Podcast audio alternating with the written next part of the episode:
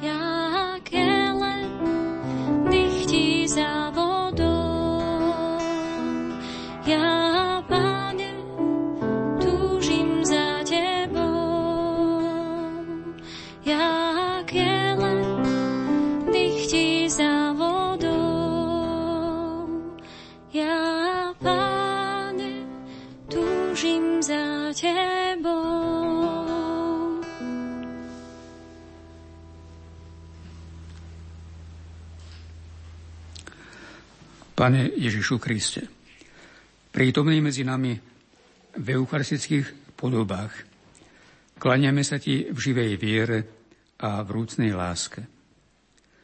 Klaniame sa Ti v živej viere a v rúcnej láske. Veríme, že v oltárnej sviatosti žije, aby je to isté srdce, ktoré sa nám Evaníliu ukázalo ako tiché a pokorné, veľkodušné a milosrdné, odvážne a silné to srdce, ktoré bolo otvorené kopijou vojaka, aby sme v ňom našli útočisko a spásu.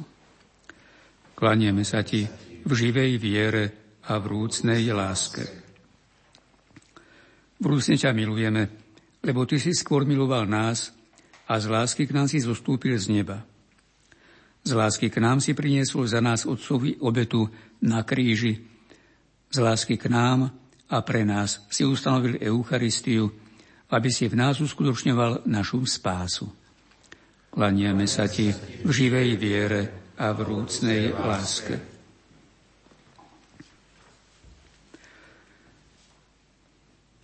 Prorok Jeremiáš píše Bol som ako krotký baránok, vedený na zabitie.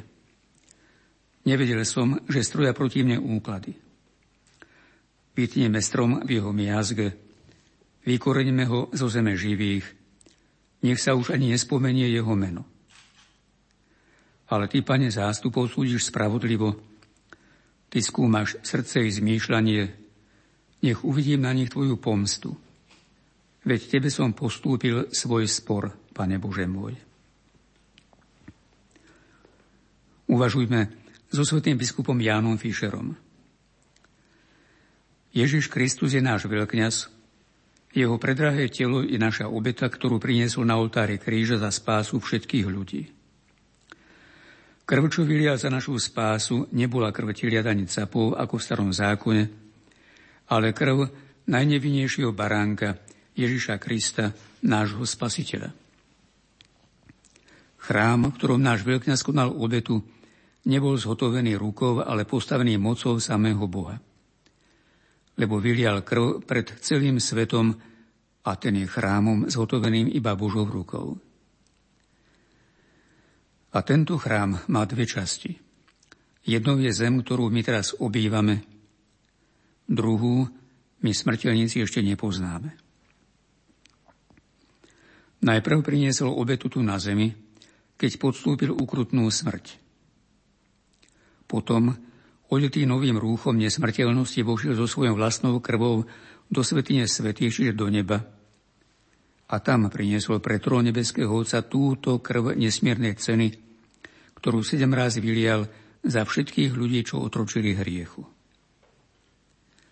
A táto obeta je Bohu taká milá a príjemná, že len čo ju zazre, nemohol urobiť nič iné, iba sa hneď zmilovať nad nami a láskavo zaobchodiť so všetkými, čo sa opravdivo kajajú.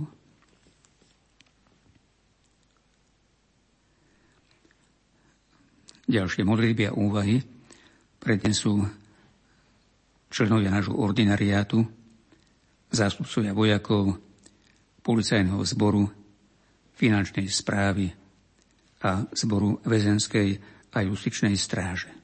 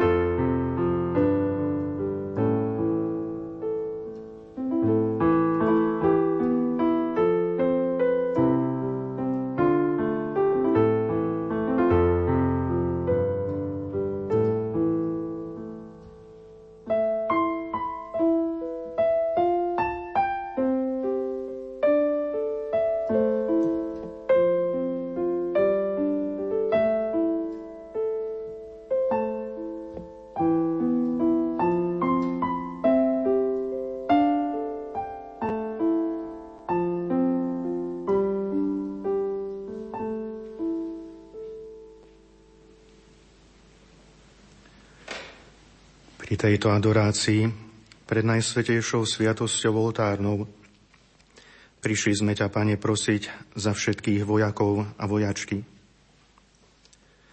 Za tých, čo už zomreli a povolal si ich, si si ich k sebe. Zliadni na ich dobré skutky. Zliadni na ich vieru a preukážim svoje milosrdenstvo. Všemohúcim Bože, Ty si pánom nad životom i smrťou. Sme tu pred Tebou a prosíme. Ujmi sa všetkých, ktorí zahynuli v bojoch a vojnách spôsobených ľudskou zlobou, pýchou a sebectvom. Príjmi do svojej náruče všetkých tých, ktorí svoj život obetovali pri obrane života a slobody druhých ľudí. Zliadni vo svojej láske na tých, ktorý o život pripravila verná služba, odvaha a statočnosť. Zmiluj sa nad tými, ktorí zomreli vo vojnách zbytočne a nezmyselne. Odpusť pre svoje milosrdenstvo tiež tým, ktorí vo svojej slabosti a umilnosti stratili život v boji za veci nespravodlivé. Otvor svoje kráľovstvo spravodlivosti a pokoja všetkým nevidným obetiam vojen a násilia. Príjmi k sebe i tých, ktorí slúžili svojmu povolaniu v miery. Všetkých naplň pokojom a radosťou v Tvojom kráľovstve.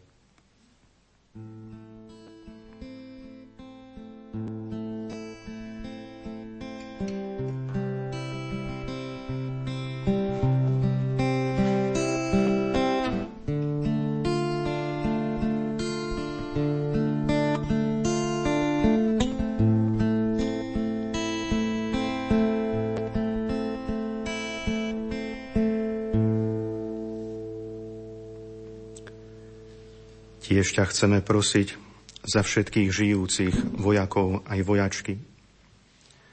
Prosíme ťa za nich, za všetkých, či sú na zemi, vo výšinách nad našimi hlavami alebo v šírnych vodách. Daruj im v prvom rade silnú vieru a potrebné milosti v ich službe.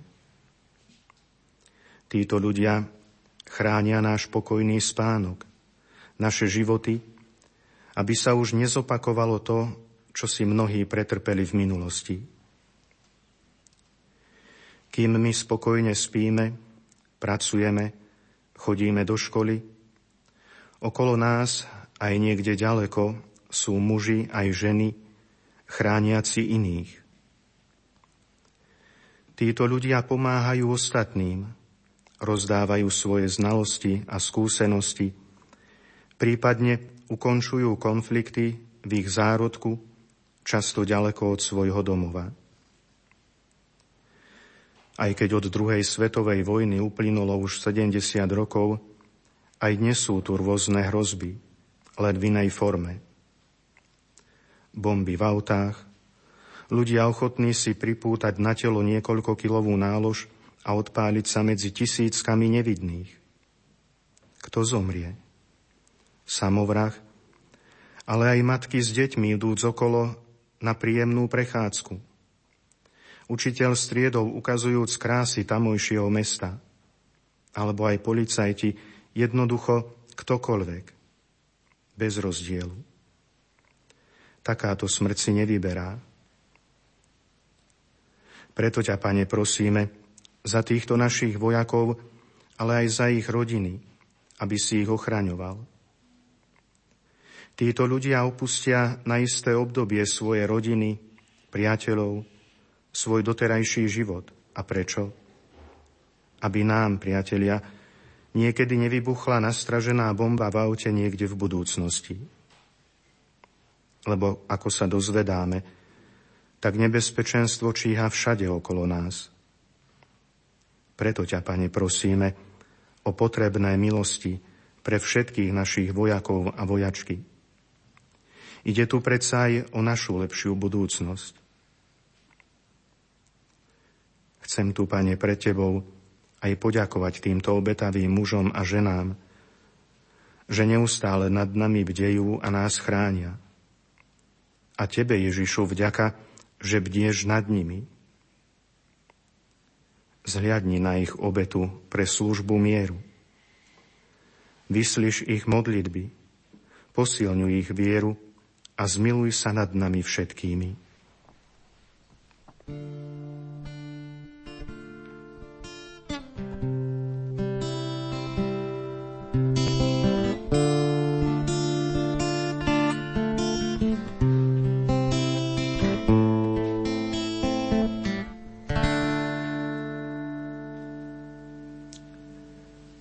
Ježišu, prosiť a modliť sa za vojakov nás pobádaj samotné sveté písmo. Už tam sa dozvedáme o vojakoch, ktorých si obdaril silnou vierou. Prvým je stotník, rímsky dôstojník, ktorý ťa prosí, aby si mu uzdravil sluhu. Pane, neunúvaj sa, lebo nie som hoden, aby si vošiel pod moju strechu preto som sa ani nepokladal za hodného ísť k tebe. Ale povedz slovo a môj sluha o zdravie. Veď aj ja som človek podriadený vrchnosti a mám pod sebou vojakov.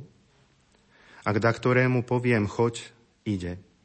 Inému poď sem, tak príde. A svojmu sluhovi urob toto, on to urobí. Keď to Ježiš počul, zadivil sa mu. Obrátil sa a zástupom, čo ho sprevádzali, povedal Hovorím vám, takú vieru som nenašiel ani v Izraeli. Ďalším vojakom je stotník pri Ježišovom kríži. Stotník, ktorý dáva ranu istoty a tak prebodne Ježišový bok kopijou. Bok, z ktorého vytriskla krv a voda, Bok, z ktorého pramenia všetky milosti, Bok, z ktorého je vojak uzdravený a uverí v Krista. Ježiš znova zvolal mocným hlasom a vydýchol dušu. A hľa, chrámová opona sa roztrhla vo dvoje od vrchu až do spodku. Zem sa triasla a skaly sa pukali. Otvorili sa hroby a mnohé telá zosnulých svetých vstali z mŕtvych. Vyšli z hrobov a po jeho vzkriesení prišli do svetého mesta a ukázali sa mnohým. Keď stotník a tí, čo s ním strážili Ježiša, videli zemetrasenie a všetko, čo sa deje, veľmi sa nalakali a hovorili. On bol naozaj Boží syn. Toto bol naozaj Boží syn. Hovorí to pri pohľade na mŕtve a dokaličené telo Ježiša. Nevidí ho víťazného, vstávajúceho z mŕtvych, ale zničeného. Neskôr apoštoli, napríklad Tomáš, ale aj Emauský a mnohí ďalší budú potrebovať dôkazy, dotýkať sa rán, stretnúť sa, vidieť ho, zažiť ho, aby sa presvedčili. Ale u stotníka zaznieva táto veta bez všetkých takýchto dôkazov.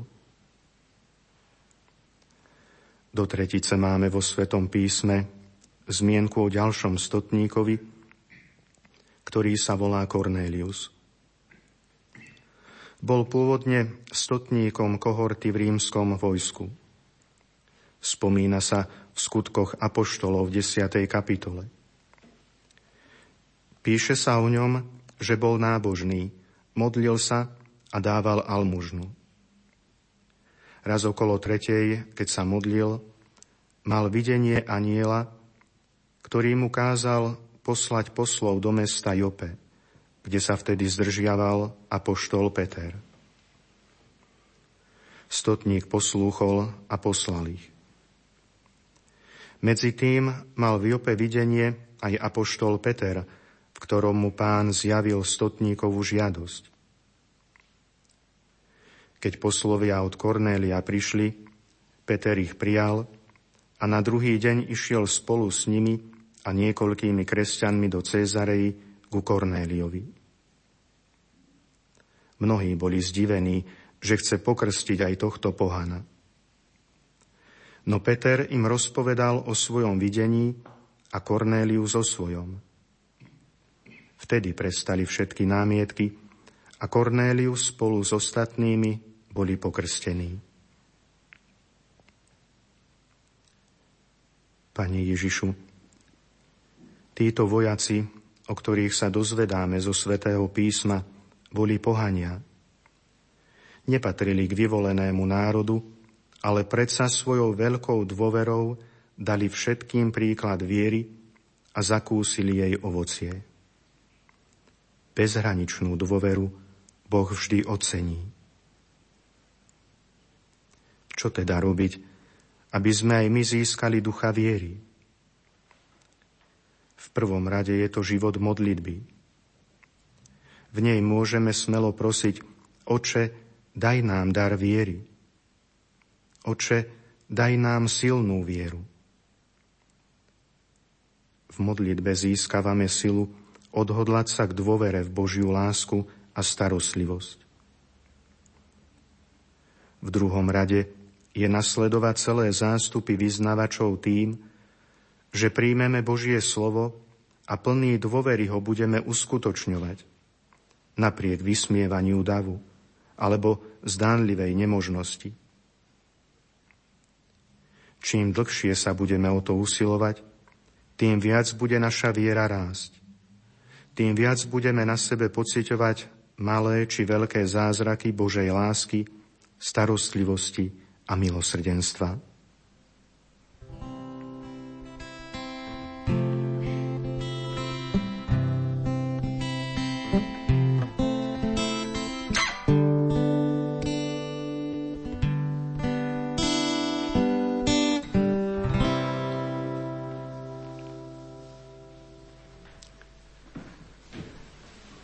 Ježišu, slúbil si nám, že budeš stále s nami, ak budeme hľadať Tvoju cestu a Teba samého.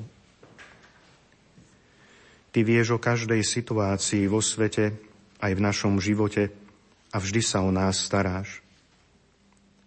Ak bude Božie kráľovstvo pre nás prvoradé, Ty Ježišu sa postaráš o to, aby sme dostávali, možno nie to, čo by sme chceli, ale celkom iste všetko dobré a správne, čo potrebujeme. A tak si môžeme na ceste životom uchovať Tvoje požehnanie. Ježišu, sme tu pre Tebou a prosíme, príď na pomoc svetu, ktorý je zasiahnutý násilím a daruj ľuďom mier. Posilňuj v srdciach všetkých, ktorí majú zodpovednosť za tento svet, odvahu brániť skutočnú spravodlivosť, slobodu a dôstojnosť všetkých ľudí. Upevňuj odhodlanie všetkých, ktorí nasadzujú svoje sily v boji so zlom. Uzdrav srdcia mužov i žien, ktorí zaslepení nenávisťou a sebectvom neváhajú použiť násilie pre dosiahnutie svojich cieľov. Prebuď v nás vnímavosť pre trpiacich i ochotu pomáhať im. Nauč nás odpúšťať tým, ktorí sa proti nám previnili a prosiť za odpustenie tých, ktorým sme my sami ublížili. thank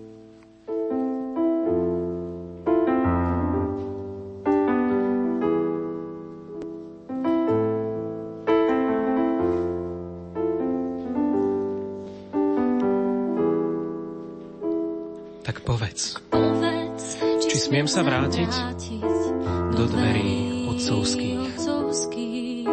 Či ďalej musím sa trápiť, už nemám na to síl. Či odpustíš mi, že som všetko stratil, že pastier svým som hambu som ti spravil. Odpustíš. Tak povedz, tak povedz či dáš mi nádej, že s tebou zazbiť smiem. Nič nechcem, k sluhom len zájdem a službou dám ti zmier. Či uveríš mi, že chcem začať znova, že nemám v pláne útek zopakovať. Uveríš, znova túžba ku tebe ma ženie, z tvojich rúk mi žiari odpustenie. Slova strácam, čo chystal som sa vyriec, že ma vítaš, z handier dáš ma vyzliecť. Ty ma ľúbiš, som znova tvojim synom, ty si z biedy ku sebe ma strihol. Prosím, ty ma chráň, ty ma bráň, len teba mám.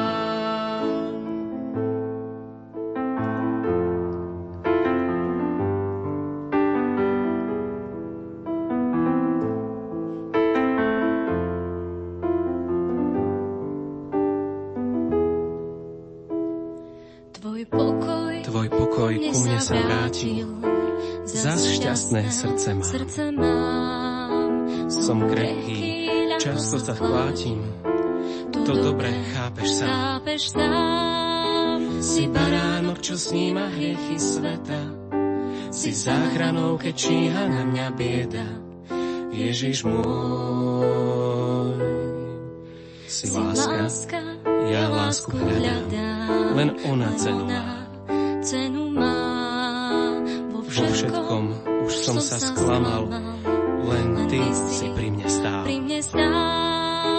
Hoď viem, že veľa výhod má tvoj domov, len kvôli tebe chcem sa vrátiť domov. Ježiš môj, znova túžba ku tebe ma ženie, z tvojich rúk mi žiari odpustenie. Slova strácam, čo chystal som sa vyriesť, že ma vítaš, z handier dáš ma vyzliecť. Ty ma ľúbiš, som znova tvojim synom. Ty si z biedy ku sebe ma strihol. Prosím, ty ma chráň, ty ma bráň, veď len teba mám. Prosím, ty ma chráň, ty ma bráň, veď len teba mám.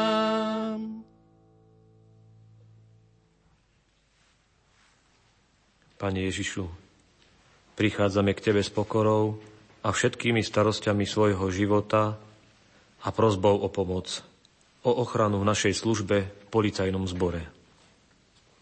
Prosíme ťa o pokoj a bezpečnosť v našej krajine a za tých, ktorí tieto hodnoty každodenne strážia a neraz nasadzujú vlastný život a chrán nás pred nebezpečenstvom.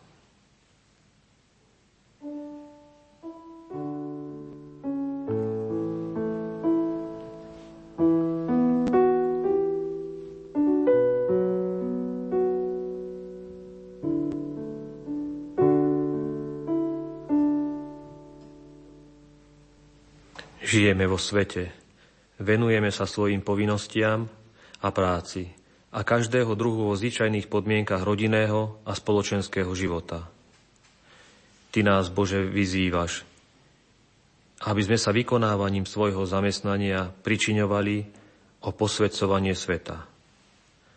Daj preto, aby Tvoje slovo preniklo do nás lepšie, než denná skúsenosť zla.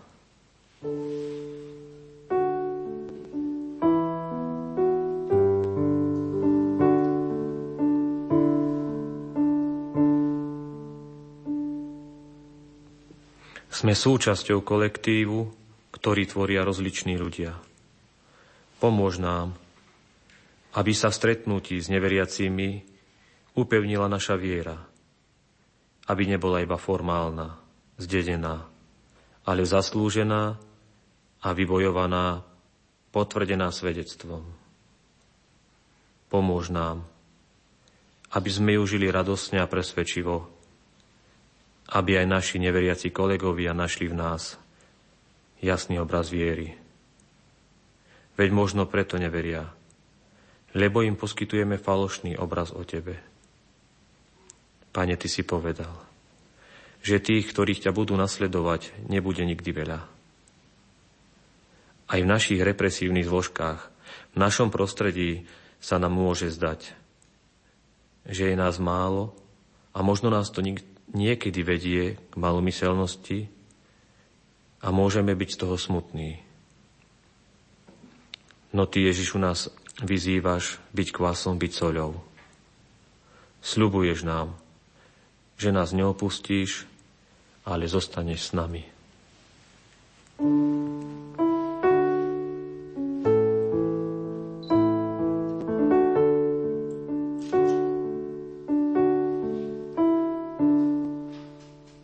Pane, vieš, ako často nás láka pripútanosť k čisto pozemským hodnotám, povrchným výhodám, túžba pomoci. Daj nech spoznáme, že Tvoj syn Ježiš tým, že sa stal človekom, zušľachtil aj ľudské hodnoty a tým aj nás. Daj nech, nás život, daj nech náš život plinie v bratskej zhode, aby sme vedeli zodpovedne hovoriť, ale aj pozorne počúvať. Daj nám nadovšetko odvahu konať dobro všade, kam sme poslaní.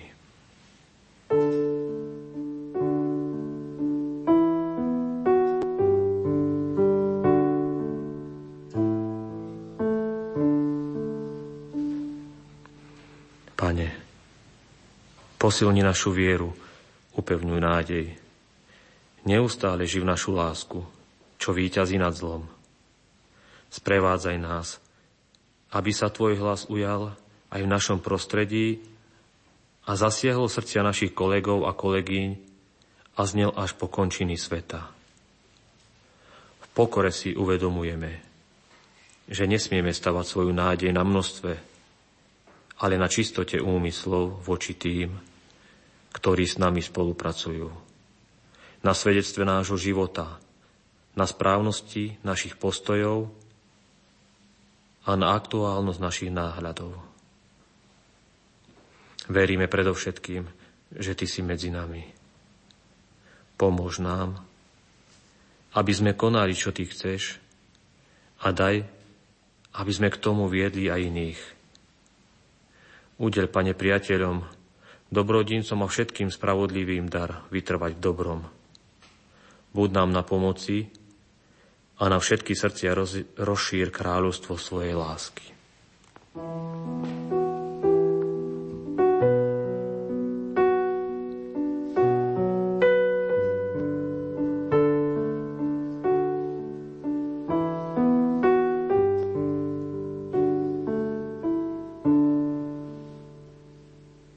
Dobrý Bože, Ty poznáš každého človeka, poznáš každého z nás – Poznáš naše osobné príbehy i služobné pomery a situácie. Tebe zverujeme svoje starosti. Tebe ďakujeme a teba prosíme. Daj ostražitosť na slabých miestach a predvídanie nebezpečenstva pri ochrane ľudí a ich majetku. Daj prezieravosť v hľadaní a odhaľovaní pravdy, ktorú ty sám osvetľuješ a chrániš. Daj, aby sme v dobrom vytrvali. Nech to slúži k Tvojej sláve, nám k radosti a našej spoločnosti, zvlášť našim rodinám, ku prospechu. Pane,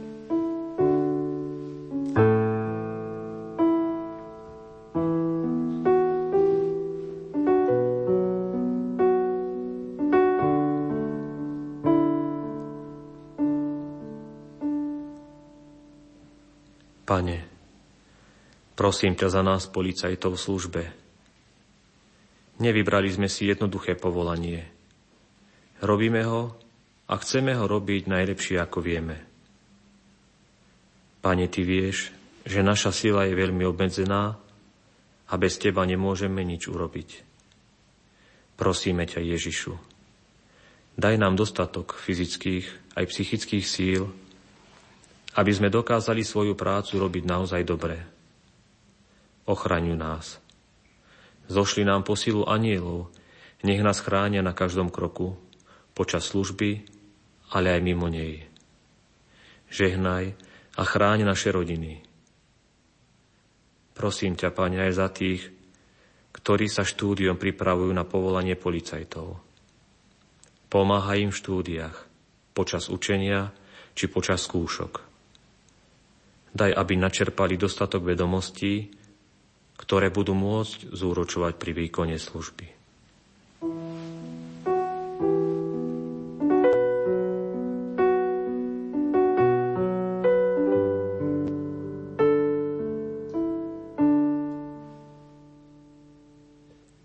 Pane,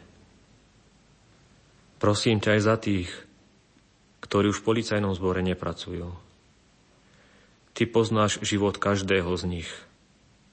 Žehnaj ich a štedro odmeň roky, počas ktorých si svedomito plnili svoje povinnosti a často nasadzovali v službe aj vlastné životy. Prosím ťa, Pane, preukážim svoje veľké milosrdenstvo Nepozeraj na ich chyby. Pozeraj na ich dobré skutky, na ich obety a žehnaj aj ich rodiny.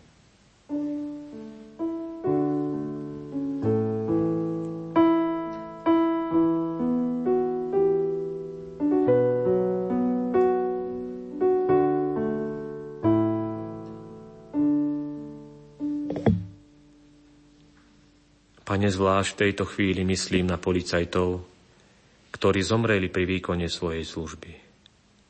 Na ich rodiny a blízkych, ktorým dodnes chýbajú. Pane, Tebe tiež zverujem všetkých našich kolegov a kolegyne, ktorí už taktiež zomreli. Nehľad na ich slabosti. Odmen ich odhodlanie a odvahu. Otvorím bránu svojho kráľovstva a daj im pocítiť svoju nekonečnú lásku a nech zostanú v Tvojom pokoji.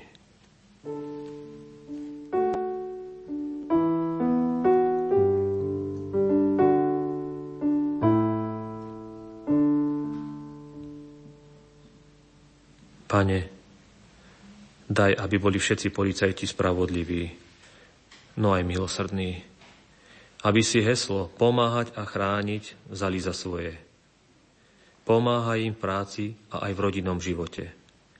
Nech nič nezničí nádej na jedno veľké spoločenstvo s Tebou a s tými, ktorým slúžime, s tými, ktorých milujeme a ktorí majú radi nás a podporujú nás. Amen.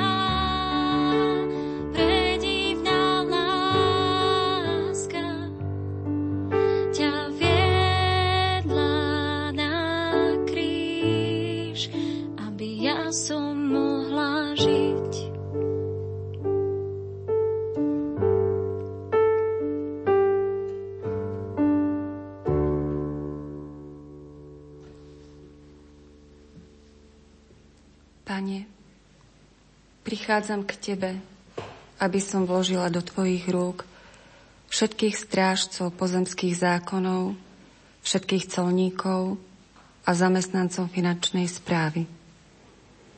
Ježišu, v Tebe Otec preukázal svoju nesmiernu lásku k nám hriešným a chorým. Ďakujeme Ti za slova, ktoré zapísal svätý Matúš. Prečo váš učiteľ jedáva s mýtnikmi a hriešnikmi? On to začul a povedal, lekára potrebujú zdraví, ale chorí. Choďte a naučte sa, čo to znamená. Milosrdenstvo chcem a nie obetu. Neprišiel som volať spravodlivých, ale hriešnikov. Ďakujem ti, že si sa nebal sadnúť za stôl s mýtnikmi a hriešnikmi. Hoci to farizei pokladali za hriech a porušenie zákona, tvoja láska neváhala. Ježišu, klaniam sa ti, lebo väčšmi máš rád milosrdenstvo ako obetu.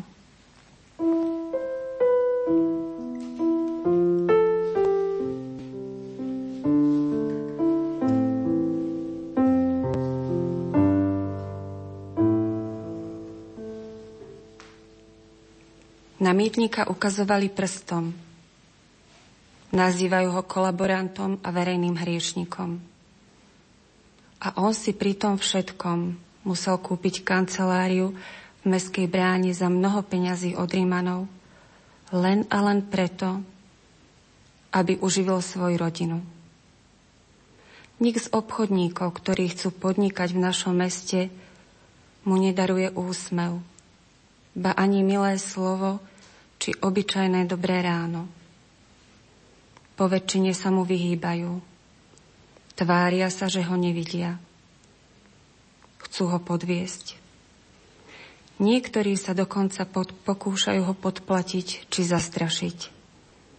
Len aby, od, len aby pracoval pre ich dobro. Veď to by bol podvod. Bože, kto mi prejaví troška ľudskosti?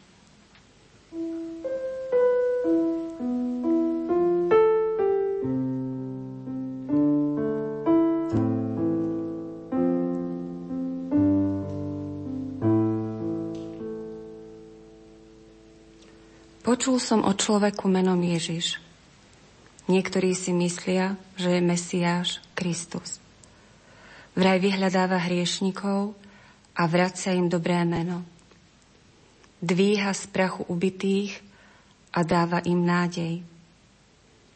Neodvracia svoju tvár od tých, na ktorých verejnosť poukazuje prstom. Bože, keby sa zastavil aj pri mne, keby len prechádzal do mesta aj mojou bránou, keby čo to len robím, ja nehodný hriešnik? Odpusť, pane, veď nie som hoden ani len zdvihnúť svoj zrak k Tebe. Bijem sa do pros a volám, Bože, buď milostivý mne hriešnemu. Bože, očisť hriechy moje a zmiluj sa nado mnou. Nespočetne krát som zhrešil. Pane, odpusť mi.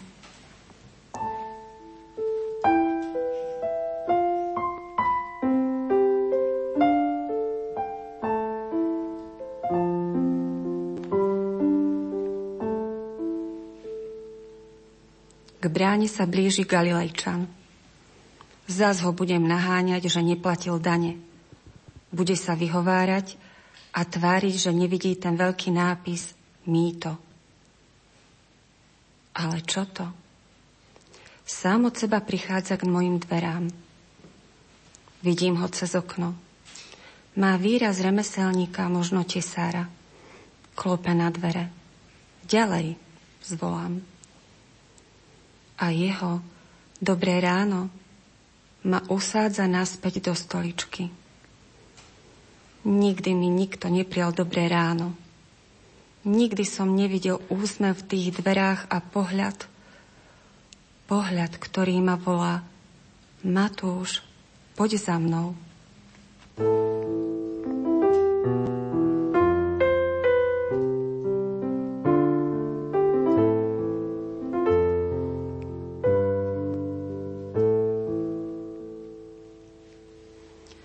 Nič nie je odpornejšie než colník, daňovák.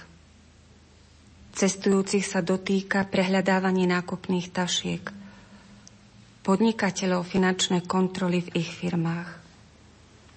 No koľko narkotík a škodlivého tovaru by zahltilo Slovensko, keby colníci nestrážili hranicu? Koľko nekvalitného tovaru by vyhodili slovenskí občania po jednorázovom použití. Koľko daňových podvodov by prešlo nebyť ľudí pracujúcich v oblasti kontroly financií.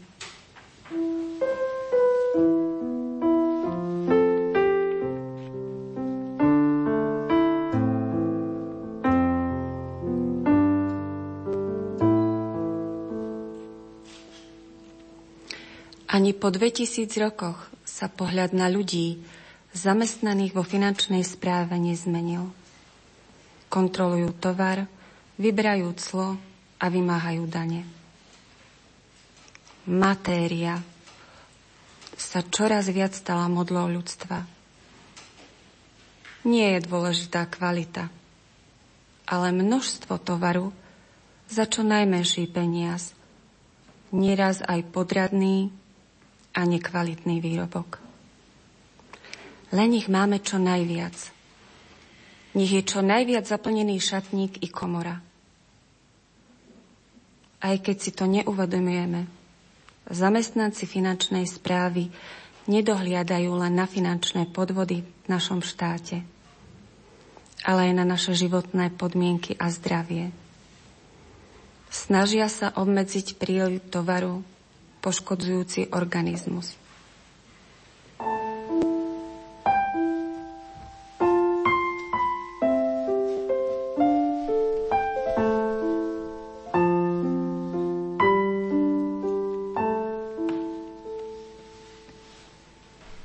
Pane Ježišu Kriste, Matúš vstal a išiel za Tebou. Stručnosť Evangeliovej správy nám jasne zdôrazňuje mýtnikovú pripravenosť odpovedať na Tvoje volanie. Prosíme ťa za nás a našich kolegov pracujúcich v oblasti financií, vzhliadni na nich svojim pohľadom a pozvi ich nasledovať ťa. Na, nauč ich nebyť pripútaný k materiálnym hodnotám. Obdaruj ich svojim pokojom a múdrosťou v čase, keď budú riešiť komplikované situácie. Daruj im úsmev a trpezlivosť pri vybavovaní stránok, ktoré prichádzajú už vopred negatívne naladené. Ochraňuj ich pri službe na hraničných prechodoch i vnútroštátnych cestných kontrolách. Obdaruj ich rodiny pochopením, keď v určitých obdobiach prichádzajú neskoro domov. A zahraň ich svojou prítomnosťou, aby podľa svojho vzoru Matúša vstali a kráčali vo svojich každodenných povinnostiach podľa Tvojej svetej vôle.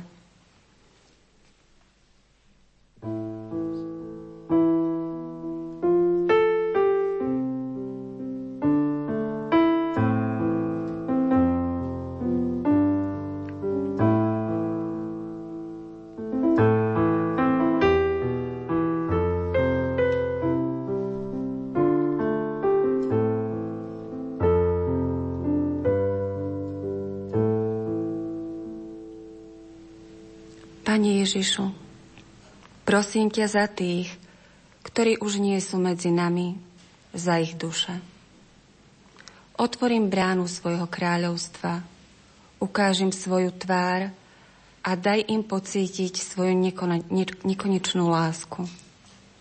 Si spravodlivý, ale milosrdný a preto ťa prosím, zjav na nich svoje nekonečné milosrdenstvo a príjmi ich do svojho kráľovstva.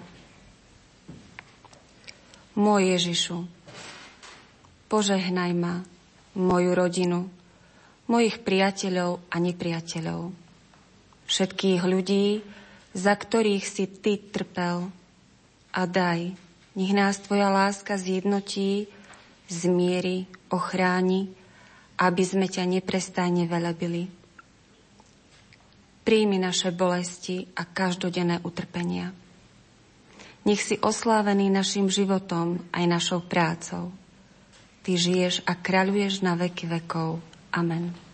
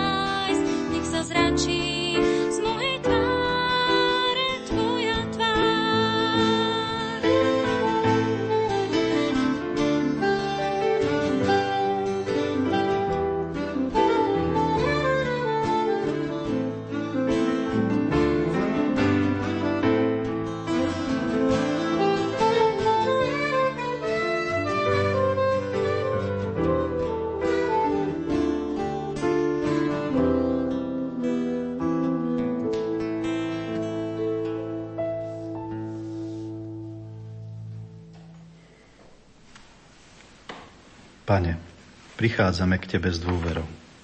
Chceme Ti predložiť naše chvály a aj prozby, trápenia v mene príslušníkov zboru väzenskej a justičnej stráže, laických zamestnancov, ale tiež všetkých väzňov.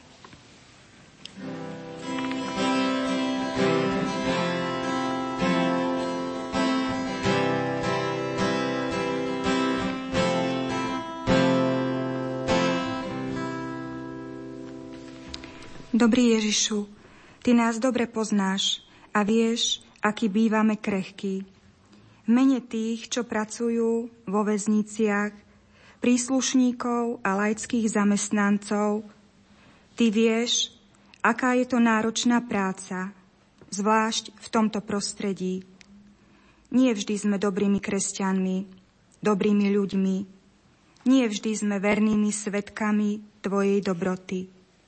Pane, Ty vieš, aké je to niekedy ťažké zachovať právo, naše pracovné povinnosti a súčasne Tvoj zákon lásky.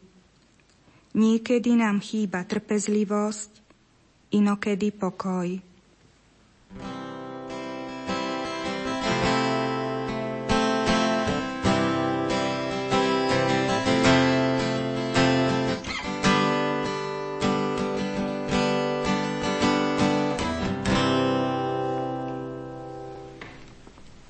Niekedy, pane, je to ťažké nesúdiť tých na druhej strane. Tých, čo vykonávajú svoj trest, alebo sú ešte len obvinení. Niekedy súdim vo svojom srdci, keď aj viem, aké zlo spôsobili. Ty sám si nesúdil. Nauč ma pozrieť s tvojimi očami, pohľadom viery, podľa slov svätého Augustína. Odsudzuj hriech, ale miluj hriešnika. Ježišu, Ty si povedal, že práve kvôli takým si prišiel hlásať radostnú zväzť. Svoje evanelium, posolstvo lásky nebeského Otca. On vidí hodnotu v každom z nás. Tvoja krv je vyliata za všetkých bez rozdielu, dobrých aj zlých. Kajúcemu zločincovi na kríži si povedal, ešte dnes budeš so mnou v raji.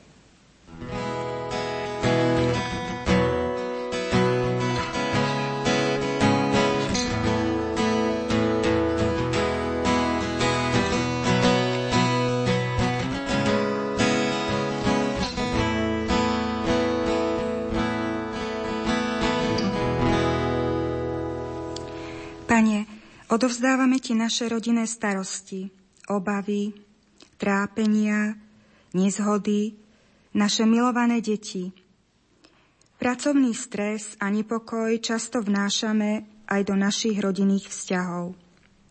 Ježišu, daj nám vieru a zdravý rozum, ochotu a dobré srdce byť dobrým otcom, byť dobrou mamou. Ty vieš, ako hovoríme, že doba je zlá a uponáhľaná. Uvedomujeme si, ako málo času venujem tebe, ale aj svojej rodine, svojej manželke, svojmu manželovi, svojim deťom. Niekedy zabúdame, že venovať časť im, počúvať mojich drahých, je to najdôležitejšie.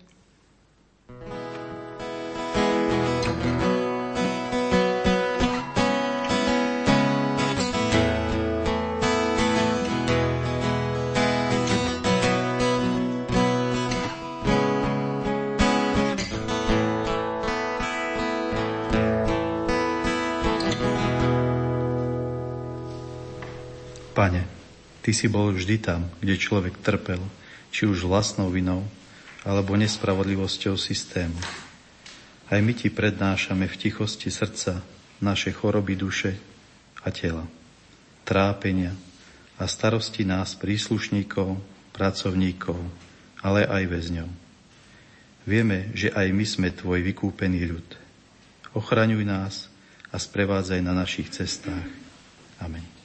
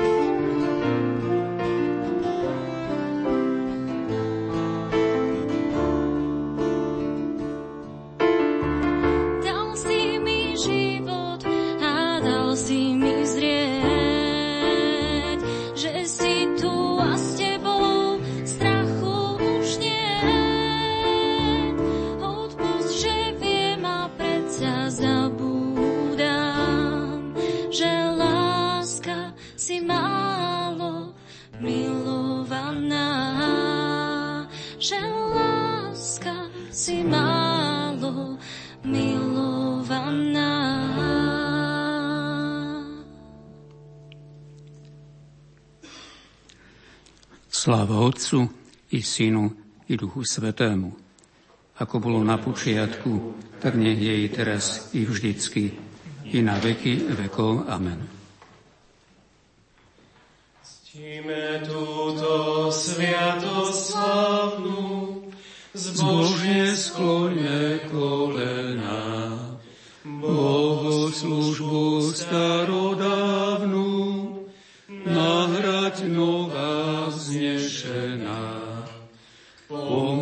Zmyslom, ktoré slabnú, viera s láskou spojená. Otcu, Synu, jedinému, chvála buď a plesanie. Sláva moc a čest ich menu, tak aj dobrorečenie.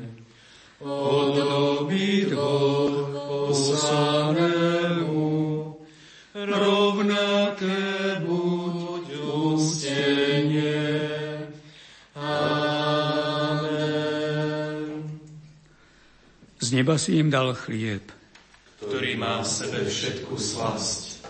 Modlíme sa. Pane Ježišu, vo vznešenej oltárnej sviatosti zanechal si nám pamiatku svojho umúčenia a zmrtvých vstania. Prosíme ťa, pomáhaj nám uctievať tajomstvo Tvojho tela a krvi s takou vierou a láskou, aby sme vždy pocitovali účinky Tvojho vykupiteľského diela, lebo Ty žiješ a kráľuješ na veky vekov.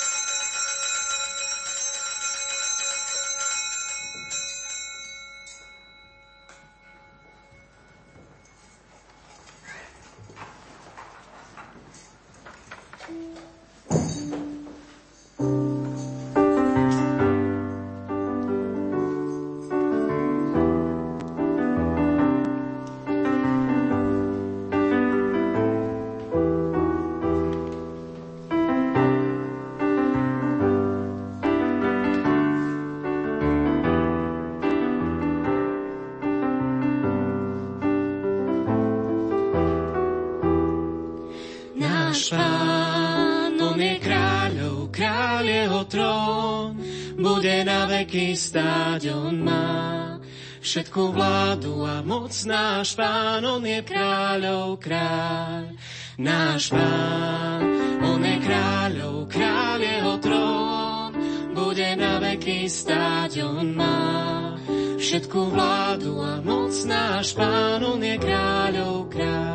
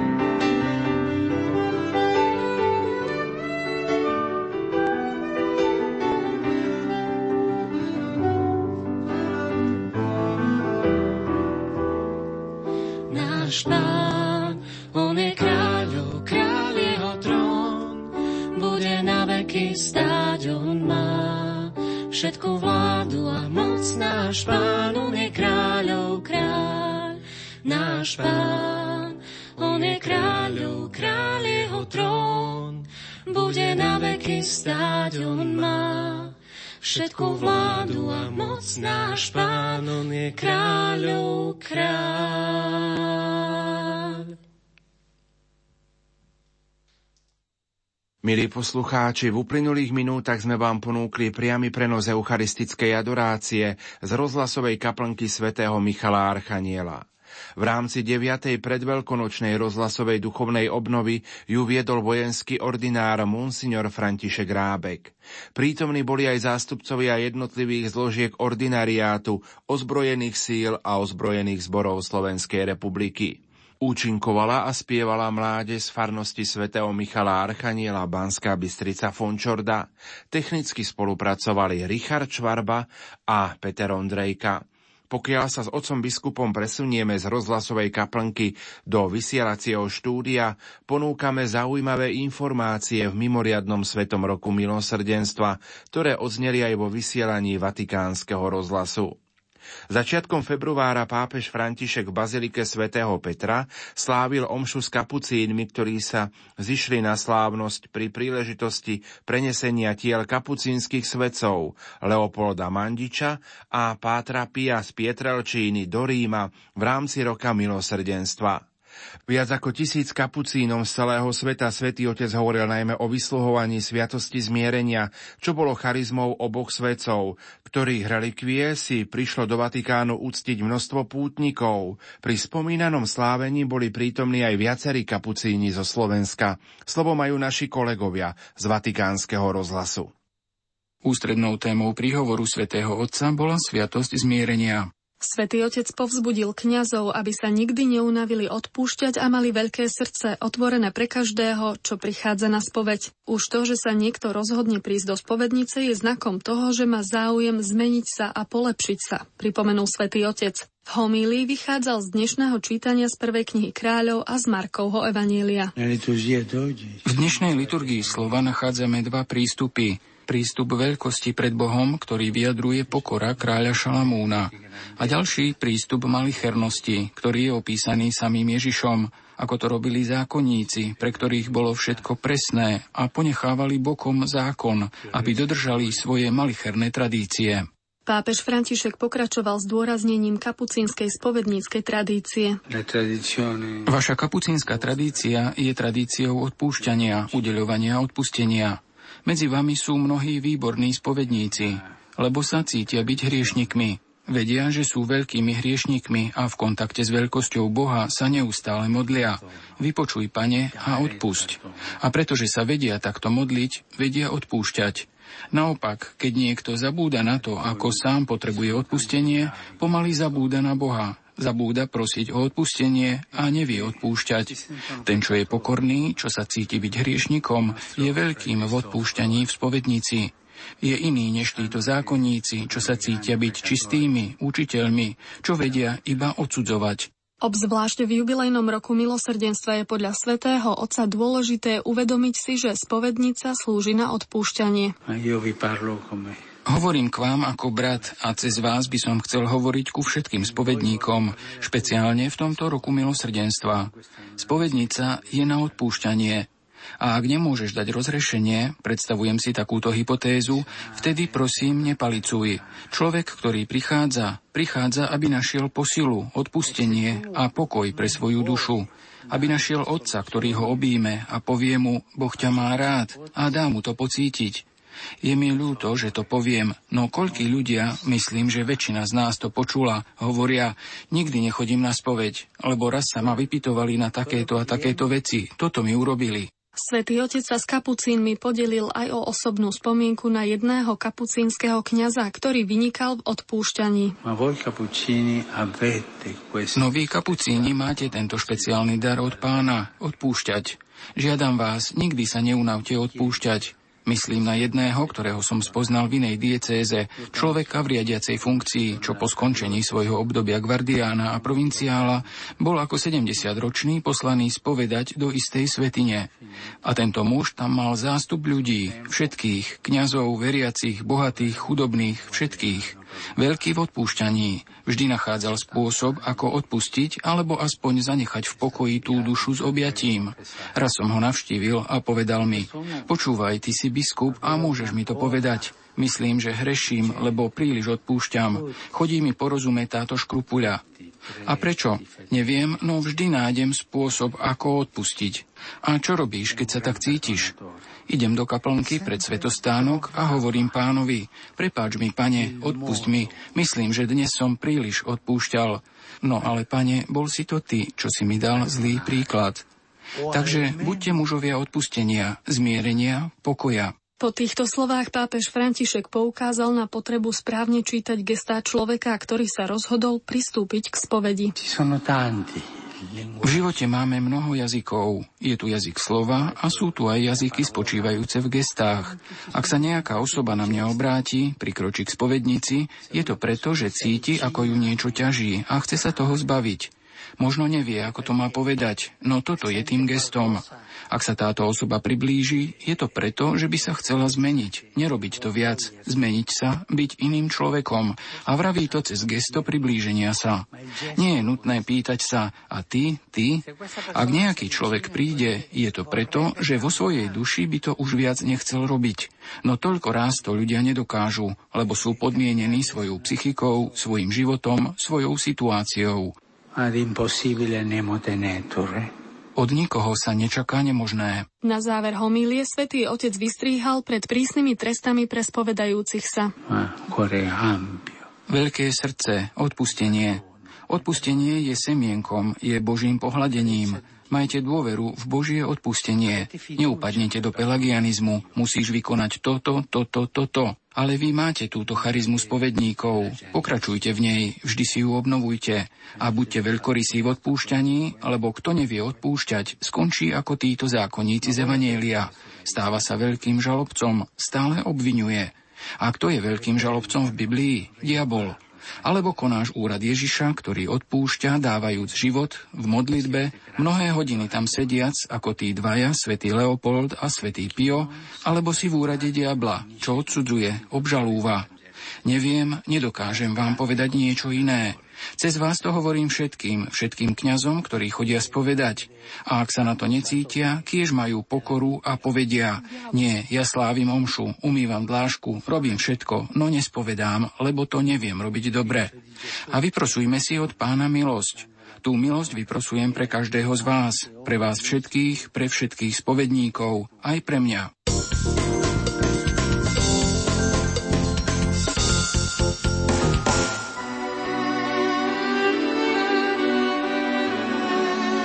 Liturgické slávenie Zeleného štvrtka večer sa vždy prežívalo v dejinách cirkvi ako čas Krista v Gecemanskej záhrade, jeho zápasu o to, aby vytrval a šiel cestou Božej vôle, ktorá vedie až na kríž. Biblista profesor František Trstenský. V tomto jeho zápase o samotení a opustenosti církev chce sprevádzať veriaci, sprevádzať Krista a preto aj my budeme rozímať spolu s Kristom v Gecemanskej záhrade nad udalosťami, ktoré nám hovorí sväté písmo od poslednej večere cez jeho modlitby až v Gecemanskú záhradu, prevedenie pred židovskú veľradu, zapretie Petra až po odsúdenie ponským Pilátom. Biblické bdenie s Ježišom Gecemany vysielame na Zelený štvrtok večer o 20. hodine 30. minúte.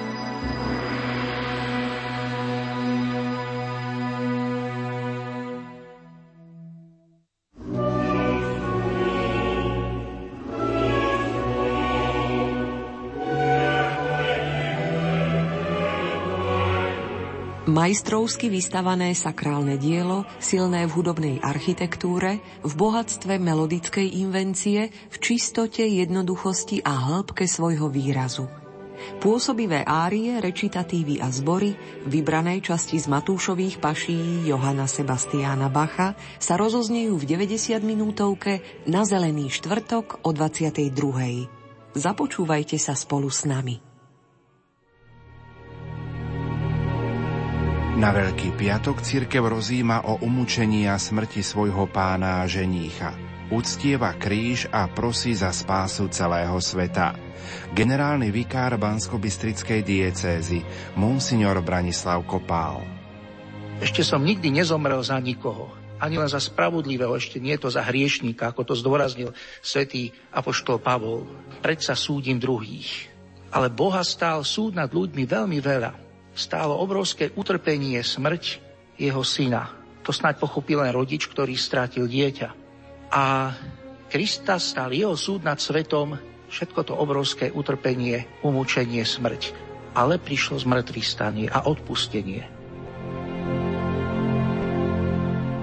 Pohľad na utrpenie, bolesť a milosrdenstvo Veľkého piatku ponúkneme v našom vysielaní 25. marca o 9. hodine ráno.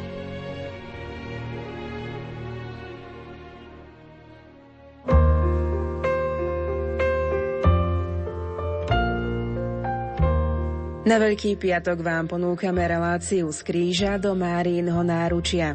Svedectvo o živote bez Boha a s Bohom na vydá bývalý narkoman, zlodej a neúspešný samovrah Goran Čurkovič. A tak sa všetko zmenilo v našej rodine. Tak ako nás zlo zničilo, tak nás dalo dokopy dobro. Volanie po súcite a milosrdenstve započujete na Veľký piatok o 10. hodine 30. minúte na vlnách Rádia Lumen.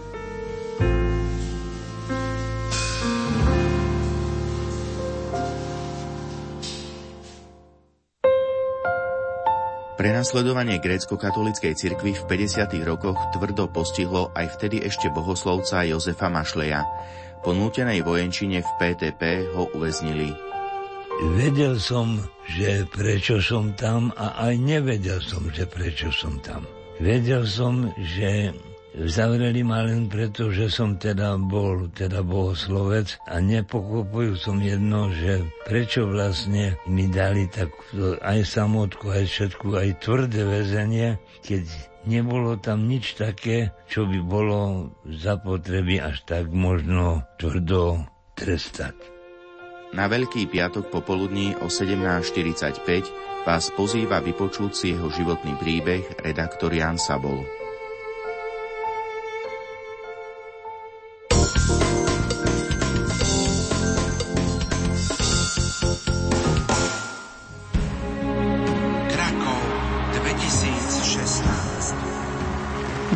Sanktuária Božieho milosrdenstva putujeme v tomto roku už po 12. krát. Riaditeľ Rádia Lumen Juraj Spuchľák. Pri rozhodnutí putovať do Krakova pozvíme aj tých, ktorí tam ešte neboli. A samozrejme so všetkými budeme prežívať spoločné radostné chvíle, kedy budeme nielen prosiť, ale aj ďakovať za Božie milosrdenstvo. Nech sa páči, srdečne ste pozvaní, budeme vás čakať. Tohtoročná rozhlasová púť sa koná v mimoriadnom Svetom roku milosrdenstva. Biskup Stanislav Stolárik. Putujme znova s rádiom Lumen do Lagierník. Vyprosujme si silu, aby sme boli celoživotnými svetkami Božieho milosrdenstva a tvorcami pokoja v tomto svete. Aj 7. mája budeme v Lagierníkach. V Krakove sa stretneme v prvú májovú sobotu. Spolu s nami pôjde aj arcibiskup Stanislav Zvolenský. Všetkých vás čo najsrdečnejšie pozývam na púde Rádia Lumen. Je to krásna príležitosť. Chceme aj teraz hĺbšie porozumieť, aký je Boh k nám milosrdný. Zažite blízkosť Božieho milosrdenstva aj vy na tohtoročnej rozhlasovej púti. Dovidenia. Dovidenia 7. mája v Krakove.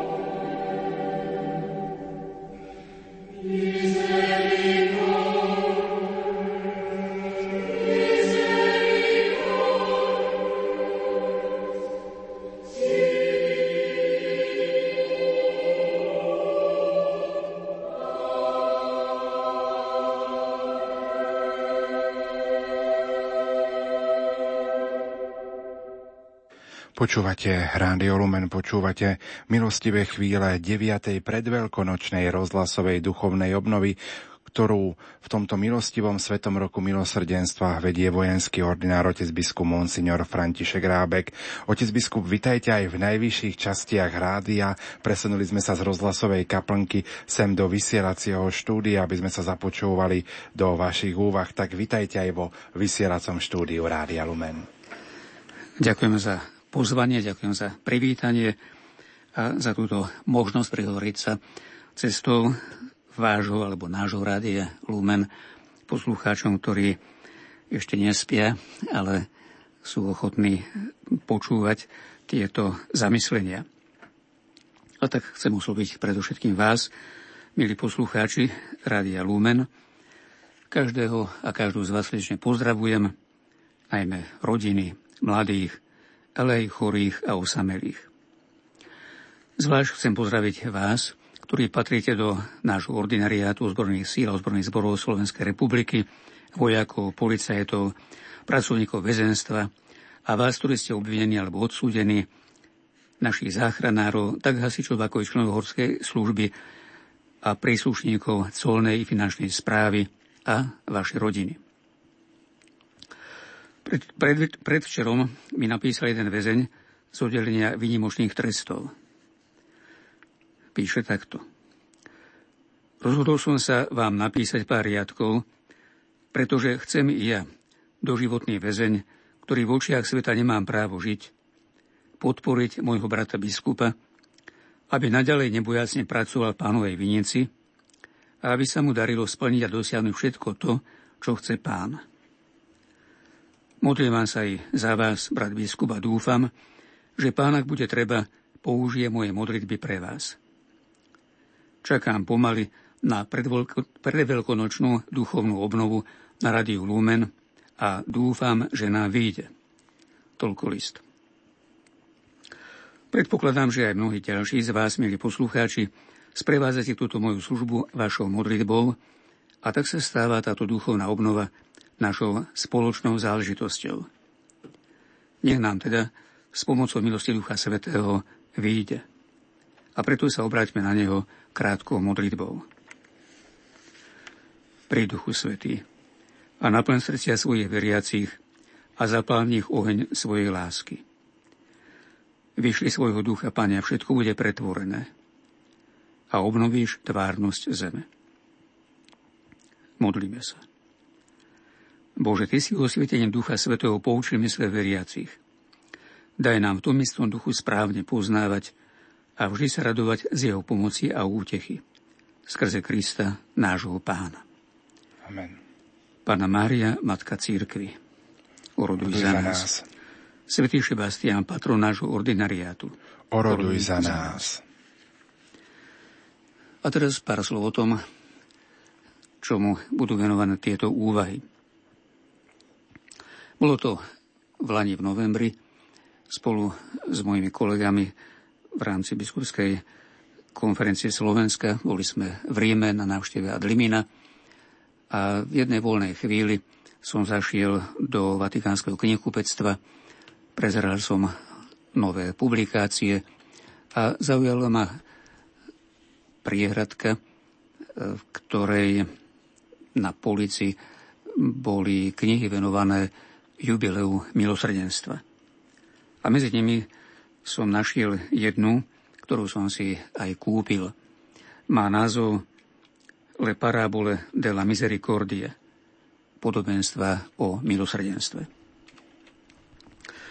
Túto knižku napísal na žiadosť predsedu Pápežskej rady pre novú evangelizáciu, ktorý je zverený aj mimoriadný svetý rok milosrdenstva, monsignora Rina Fizikelu, teda tú knižku napísal monsignor Antonio Pitta. Ide o témy, ktoré považuje Svetá stolica za dôležité pre naše prežívanie roku milosrdenstva a ktoré môžu byť iste užitočné aj pre nás. O načítanie jednotlivých podobenstiev som poprosil majstra slova Jozefa Šimonoviča, ktorý to urobil s veľkou ochotou a za túto službu mu aj v mene vás touto cestou úprimne ďakujem. Rád by som sa teda spolu s vami pod vedením spomínanej príručky zastavil pre týchto siedmých podobenstvách. Sú to príbehy, ktoré rozprával sám Ježiš. Každé z týchto podobenstiev má štruktúru trojuholníka. Ja, ten druhý a Boh. A tak aj táto duchovná obnova by nám chcela pomôcť lepšie poznať predovšetkým Boha a jeho milosrdnú lásku, ale aj seba, ako na túto Božiu lásku odpovedať a tiež o tom je to, ako sa pre prijatie tejto lásky otvárame a to našou milosrdnou láskou voči blížnemu. Ak má byť pre nás tento program duchovnou obnovou, nestačí si tieto úvahy len vypočuť, lež rozhodujúce je, ako ich každý nás, z nás spracuje vo svojom srdci ako v nich nájdeme oslovenie Božou pravdou, výzvu zmeniť niečo v našom vzťahu k Bohu, k blížnemu i v našom vlastnom živote. A ako to potom s Božou pomocou budeme aj uskutočňovať. Toľko teda na úvod. Prvé podobenstvo o milosrdenstve, komu sa mnoho odpúšťa, mnoho miluje. Je to podobenstvo o dvoch dlžníkoch jedného pána. Nájdeme ho v Lukášovi, 7. kapitola, 36. až 50. verš.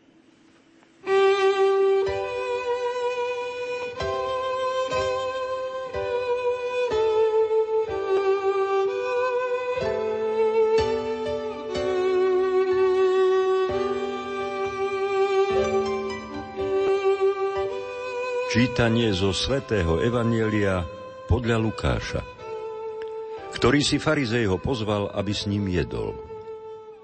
On vošiel do farizejovho domu a sadol si k stolu. V meste bola istá žena, hriešnica – keď sa dozvedela, že je hosťom vo farizejovom dome, priniesla alabastrovú nádobu s voňavým olejom. S plačom pristúpila zozadu k jeho nohám, začala mu slzami máčať nohy a utierala mu ich svojimi vlasmi, boskávala mu ich a natierala voňavým olejom. Keď to videl farizej, ktorý ho pozval, povedal si v duchu, keby tento bol prorokom, vedel by kto a aká je to žena, čo sa ho dotýka, že je to hriešnica – Ježiš mu vravel, Šimon, mám ti niečo povedať. On odvetil, povedz učiteľ. Istý veriteľ mal dvoch dlžníkov. Jeden dlhoval 500 denárov, druhý 50. Keďže nemali skadiaľ dlžobu splatiť, odpustili ju obidvom. Ktorý z nich ho bude mať radšej? Šimon odpovedal, myslím, že ten, ktorému viac odpustil. On mu povedal, správne usudzuješ. Potom sa obrátil k žene a Šimonovi povedal, vidíš túto ženu? Vošiel som do tvojho domu a nedal si mi vodu na nohy. Ale ona slzami zmáčala moje nohy a svojimi vlasmi ich poutierala. Nepoboskal si ma. Ale ona odvtedy, ako som vošiel, neprestala mi nohy boskávať. Hlavu si mi olejom nepomazal, ona mi voňavým olejom nohy natrela. Preto ti hovorím, odpúšťajú sa jej mnohé hriechy, lebo veľmi miluje. Komu sa menej odpúšťa, menej miluje. A jej povedal, tvoje hriechy sú odpustené. Vtedy tí, čo s ním stolovali, začali si hovoriť, ktože je to, že aj hriechy odpúšťa. On však povedal žene, tvoja viera ťa zachránila. Choď v pokoji.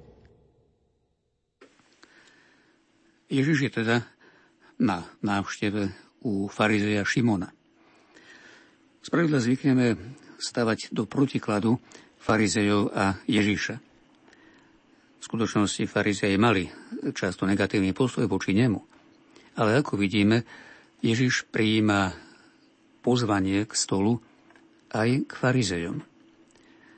Jeho postoj voči ním v žiadnom prípade nebol negatívny a odmietavý.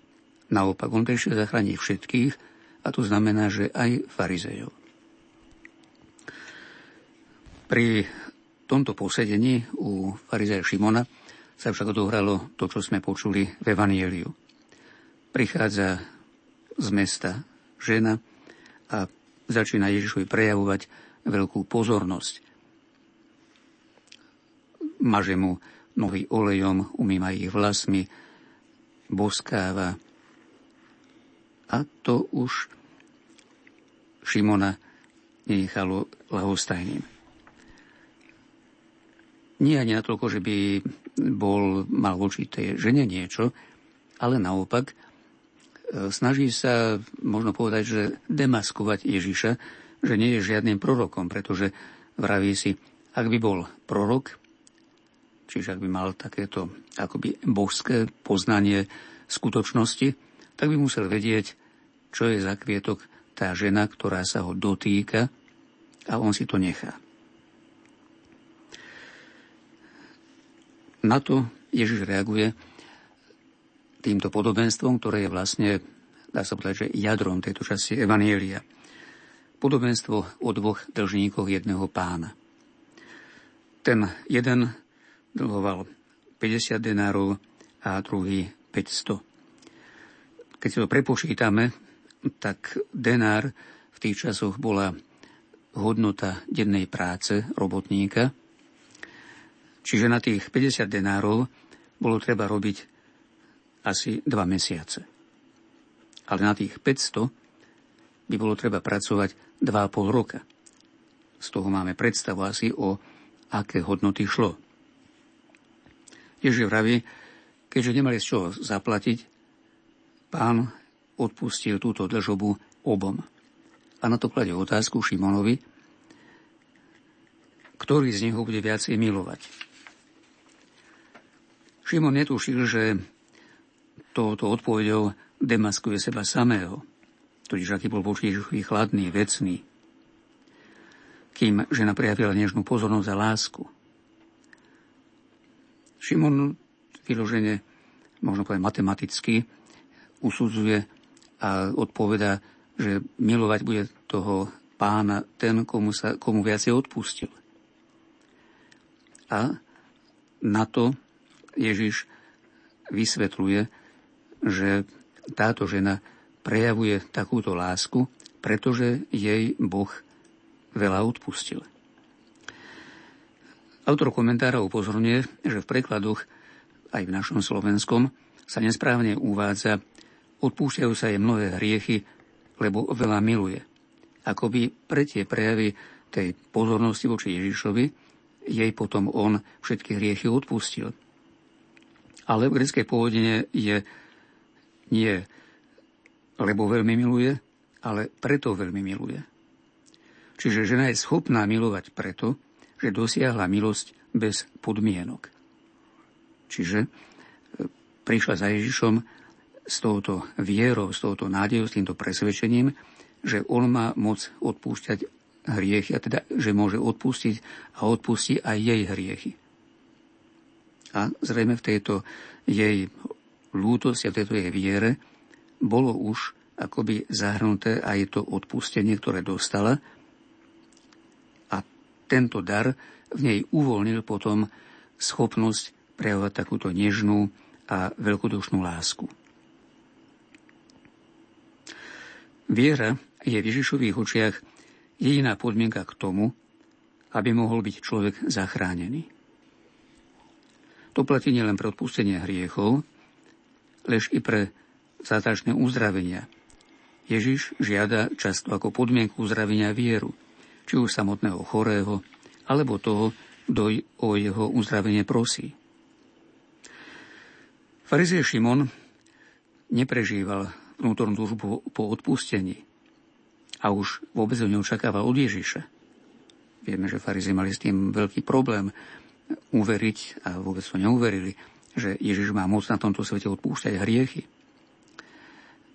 On, Šimon, sa zrejme snažil o život podľa Božích prikázaní, bol nábožný, od Ježiša nič nečakal a preto ani nebol schopný veľkodušnejšej lásky. A tomu Ježiš vysvetľuje. Prišiel som k tebe, nepobúskal si ma, nedal si mi e, vody na nohy, Nedal si mi olej na hlavu, čo boli prejavy pozornosti voči vzácným hosťom. Lenže zo strany Ježiša už samotná skutočnosť, že prijali jeho pozvanie Šimonovo, že si sadol s ním k stolu, bola celkom ste prejavom Božej ústretovosti, Božieho milosadenstva a ponuky odpustenia. A teraz, milí priatelia, sa zamyslíme trochu nad tým, čo toto môže znamenať pre nás. Je to v každom prípade povzbudenie k absolútnej dôvere voči Ježišovi, voči jeho odpúšťajúcej láske, a to aj vtedy, keď si uvedomujeme ťarchu našej hriešnosti. Jeho odpustenie potrebujeme všetci bez ohľadu na to, či sme, povedané tak po ľudsky, malí alebo veľkí hriešnici. Hriech je vážna vec pred Pánom Bohom, každý hriech. Komu sa veľa odpúšťa, mal by veľa milovať. Prejavovať veľkodušnú lásku voči Kristovi, a, to najmä vo svojich blížnych. Klasickým príkladom je svätý Pavol. Vieme, bol to na jednej strane farizej, na druhej strane doslova zarytý bojovník proti kresťanom, proti církvi. Bol svetkom ukameňuja svätého Štefana a potom zatváral kresťanov, prenasledoval ich. A práve jemu vyšiel Ježiš v ústrety so svojím milosrdenstvom pred bránami Damasku. Zjavil sa mu, stretol sa s ním, pozval za svojho apoštola, čiže mu veľa odpustil. Svetý Pavol hovorí doslova, ja som najväčší z hriešníkov. Ale potom celý jeho život sa stal doslova jednou veľkou láskou voči Kristovi. A to nie len tak, že by bol, rozprával krásne modlieby, ale slúžil ľuďom sprostredkovávaním Kristovho odpustenia, Kristovej pravdy, Kristovej lásky a nešetrili sa v tomto až do krajnosti, až po mučenickú smrť. To je nádherný príklad e, človeka, ktorému bolo veľa odpustené, ktorý si to uvedomoval, ale ktorý to potom aj opetoval takouto veľkodušnou láskou. V jednej väznici som stretol mladého väzňa, uväzneného tam na dlhé roky. A tento mladý muž sa tam stretol s kresťanstvom, tam prijal krst, tam mu Boh veľa odpustil. A keď potom po odpíkaní trestu došiel na slobodu, tak sa musel rozhodnúť, čo mu bude venovať život. Čakali by sme, že po takom dlhom pobyte na samotkách a v prísnej väzbe a tak ďalej, v tých ťažkých okolnostiach, že bude sa snažiť nejakým spôsobom si to akoby dohnať a užívať život. Ale tento človek si uvedomuje, že mu bolo veľa odpustené a rozhodol sa zamerať celý svoj ďalší život v službe tým najbiednejším, službe chorým, trpiacím. Cez zimu napríklad chodil aj s ďalšími spolupracovníkmi Charity po Bratislave. Vyhľadával bezdomovcov, nosil im deky, horúci čaj, staral sa o nich a tak ďalej. Komu bolo veľa odpustené, veľa miluje. V súčasnosti sú tiež ľudia, ktorí majú na svedomí vážne veci nemusia byť práve za to odsúdení. Ale východisko hľadajú inde. Nie v hľadaní Božieho odpustenia, ale utupujú si svedomie tým, že veď aj druhí sú takí. Zameriavajú sa na spoločenskú akceptáciu určitých hriechov, ako sú rozvody, nevernosť, neplatné manželstva, interrupcie. To sa presádza, alebo sa presadilo až do zákonov, čiže je to legálne a teda spoločnosť to netrestá ani neodsudzuje. Je to dnes v móde, treba si dopriať, vyhnúť sa trestu zo strany spoločnosti a tým je vo všetko v poriadku. Ide však o zodpovednosť pred Bohom. A z tejto zodpovednosti je jediné východisko Božie odpustenie. Tu sa stretáme s nebezpečenstvom nás, tzv. poriadných kresťanov. Dostávame sa totiž do opačnej pozície. My, podobne možno ako ten farizej Šimon, e, nemáme na svedomí nejaké vážnejšie hriechy, aspoň si ich neuvedomujeme, plníme si náboženské povinnosti, možno robíme všetko dobré, a tak sa nás začína zdať, že vlastne Pán Boh by mal byť našim dlžníkom. Koľko som toho dobrého spravil a tak ďalej. Necítime sa odkazy na Božie odpustenie, na jeho milosrdenstvo. Vieme, že sa s tým stretávame a býva to zvlášť vtedy, keď na takéhoto človeka príde nejaká životná skúška a vtedy zrazu sa začíname na Pána Boha hnevať, ako si to dovoluje mňa, takéhoto poriadného, dobrého, obetavého človeka postihol týmto a týmto. Lenže pravda je iná. Ak sme schopní morálneho náboženského života, je to predovšetkým nezaslúžený Boží dar.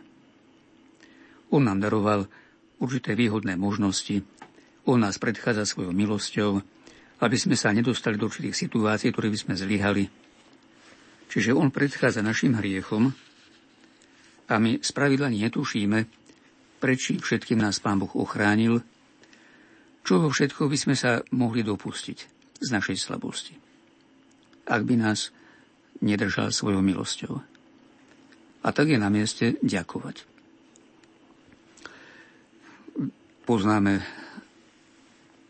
vyjadrenie svätej Terezie, Teresky Ježiškovej, ktorá je povedali by sme takým stelesnením nevinnosti, bezhriešnosti, svetosti.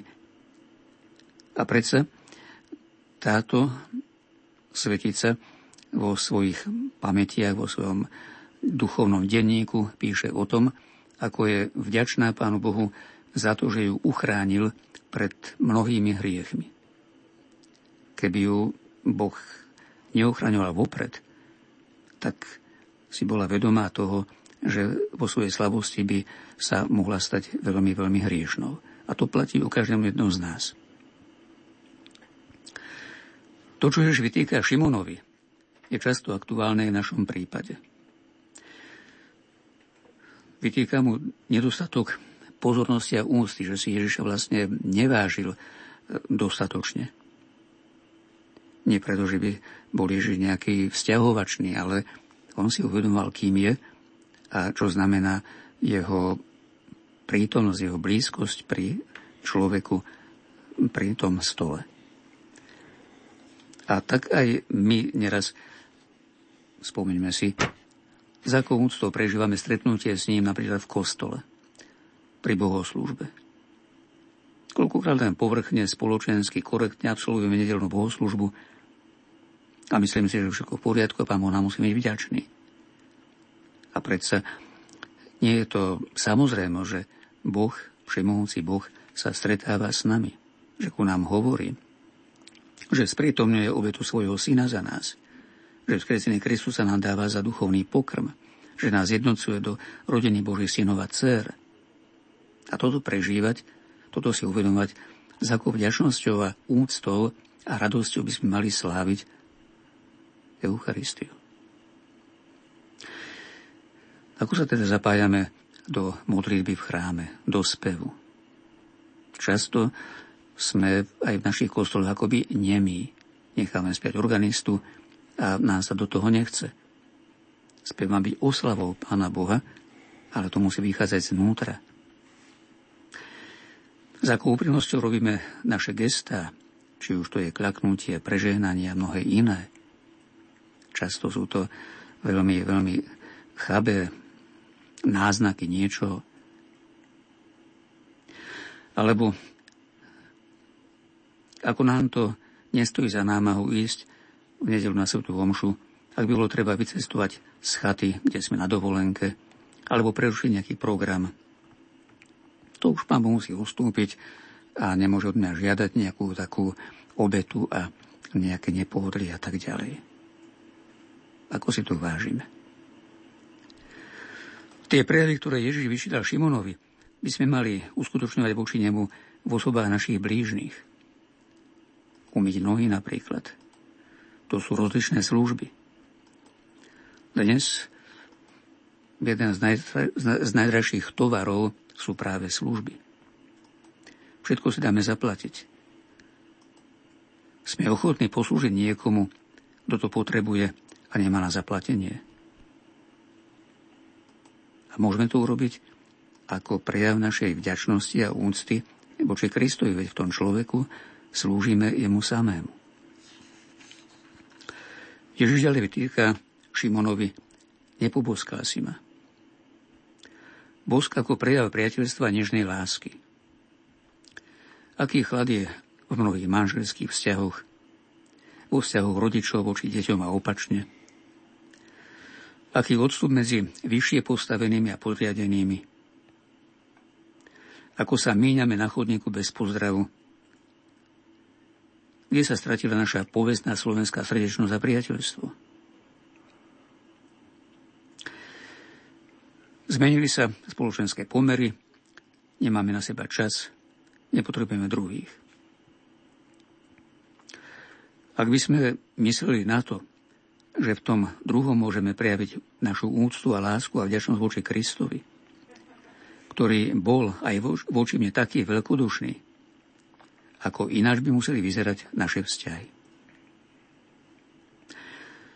To znamená, že zrejme to, čo bolo také, dá sa povedať, prirodzené nám Slovákom, tá srdečnosť a priateľstvo, a čo teraz pod vplyvom praktického kapitalizmu sa vytráca a mení sa na chlad, táto akási kultúrna zmena našej nátury, to už nemôžeme nechať iba na, na túto akúsi prirozenosť.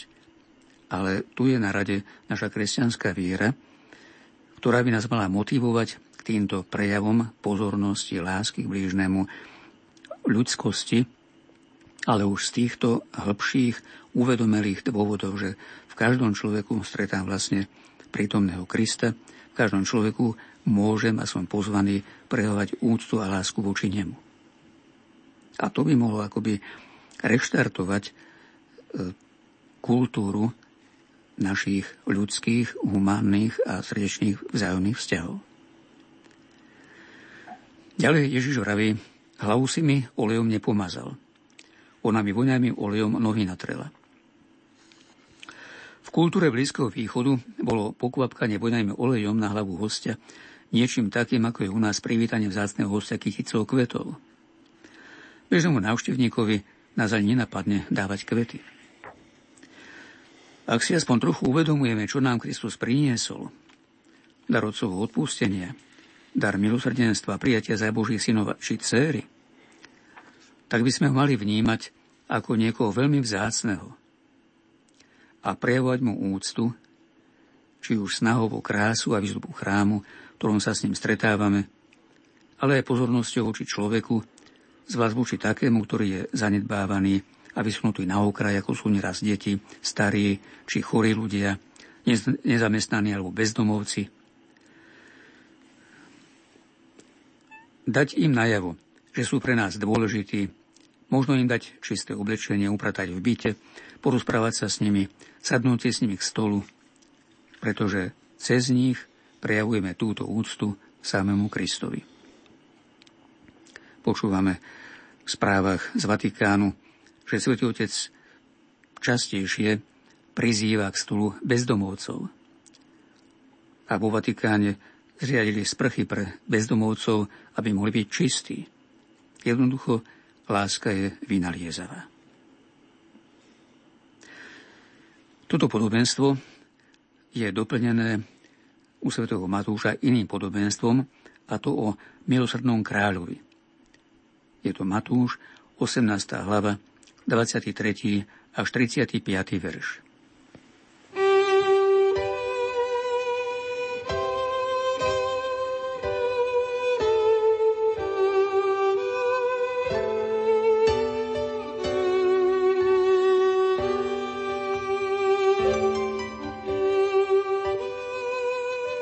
Čítanie zo svätého Evanelia podľa Matúša. Ježiš povedal Nebeské kráľovstvo sa podobá kráľovi, ktorý sa rozhodol vyúčtovať so svojimi sluhami. Keď začal účtovať, priviedli mu jedného, ktorý bol dlžen 10 tisíc talentov. Ale pretože nemal skadial vrátiť, pán rozkázal predať jeho, aj jeho ženu, aj deti i všetko, čo mal, a dlh splatiť. Vtedy mu sluha padol k nohám a na kolenách ho prosil, pozhovej mi a všetko ti vrátim. A pán sa nad sluhom zľutoval, prepustil ho a odpustil mu aj dlžobu. No len čo ten sluha vyšiel, stretol sa so svojím spolusluhom, ktorý mu dlhoval 100 denárov. Chytil ho pod krk a kričal, vráť, čo mi dlhuješ. Jeho spolusluha mu padol k nohám a prosil ho, pozhovej mi a dlžobu ti splatím. On však nechcel, ale odišiel a vrhol ho do žalára, kým dlh nesplatí. Keď jeho spolusluhovia videli, čo sa stalo, veľmi sa zarmútili. Išli a rozpovedali svojmu pánovi všetko, čo sa stalo. A tak si ho pán predvolal a povedal mu, zlý sluha, ja som ti odpustil celú dlžobu, pretože si ma prosil – Nemal si sa teda aj ty zľutovať nad svojim spolusluhom, ako som sa ja zľutoval nad tebou? A roznevaný pán ho vydal mučiteľom, kým nesplatí celú dlžobu. Tak aj môj nebeský Otec urobí vám, ak neodpustíte zo srdca každému svojmu bratovi. Toto podobenstvo, možno povedať ešte plastickejšie, ukazuje čo Boh odpúšťa nám a aké to má dôsledky na náš vzťah k druhým. Stále máme na zreteli, že tieto podobenstva o milosrdenstve majú tri akoby vzťažné body. To je Boh, ja a ten druhý. Čo Boh odpúšťa nám, to je vyjadrené v podobenstve tou hodnotou, 110 tisíc talentov. Jeden talent mal hodnotu 10 tisíc denárov, čo je asi milión eur prepočítané na naše pomery. A tak 10 tisíc talentov potom je 10 tisíc miliónov eur, čo je nepredstaviteľná suma. Je samozrejme, že nemal možnosť toto uhradiť a zostalo mu len e, naivne, dá sa povedať, e, slúbovať kráľovi, pozhovej mi a všetko ti zaplatím. To, bola, to bol úplný nezmysel táto prozba. A predsa král prejavuje svoju dobrotu tým, že nie len, že mu akože pozhovel, pretože to by musel čakať nevieme dokedy, ale mu jednoducho držobu odpustil.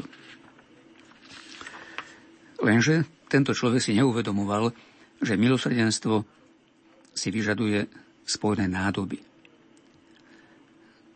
Keď sa mne tak veľa odpustilo, mal by som byť ochotný byť zhovievavý a odpustiť tomu druhému.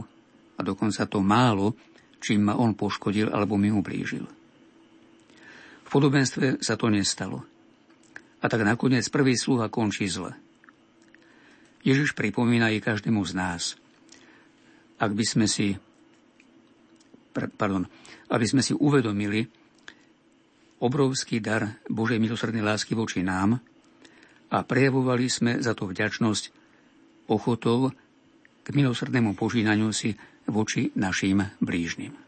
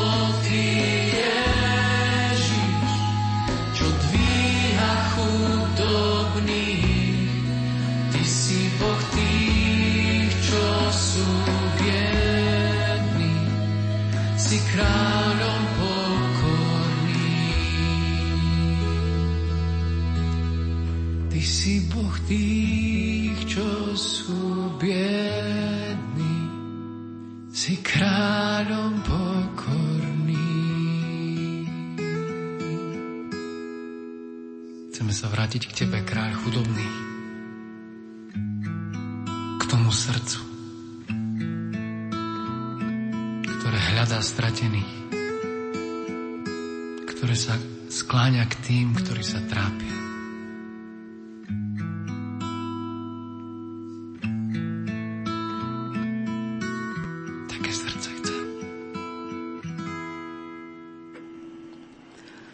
Druhé podobenstvo o milosrdenstve spolucítenie s cudzincom.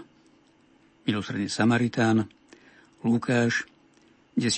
hlava, 25. až 37. verš.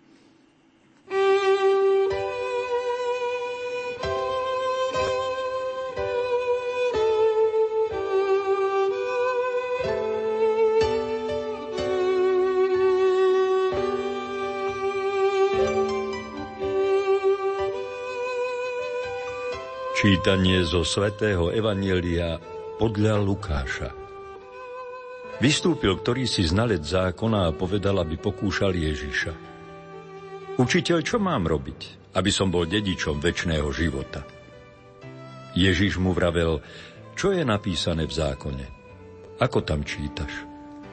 On odpovedal, milovať budeš pána, svojho Boha z celého svojho srdca, z celej svojej duše, zo všetkých svojich síl a z celej svojej mysle a svojho blížneho ako seba samého. Povedal mu, správne si odpovedal, toto rob a budeš žiť. Ale on sa chcel ospravedlniť, preto sa opýtal Ježiša, a kto je môj blížny? Ježiš povedal, istý človek zostupoval z Jeruzalema do Jericha, a padol do rúk zbojníkov. Tí ho ozbíjali, doráňali, nechali ho polomrtvého a odišli. Náhodou šiel tou cestou istý kňaz a keď ho uvidel, obišiel ho. Takisto aj Levita. Keď prišiel na to miesto a uvidel ho, išiel ďalej.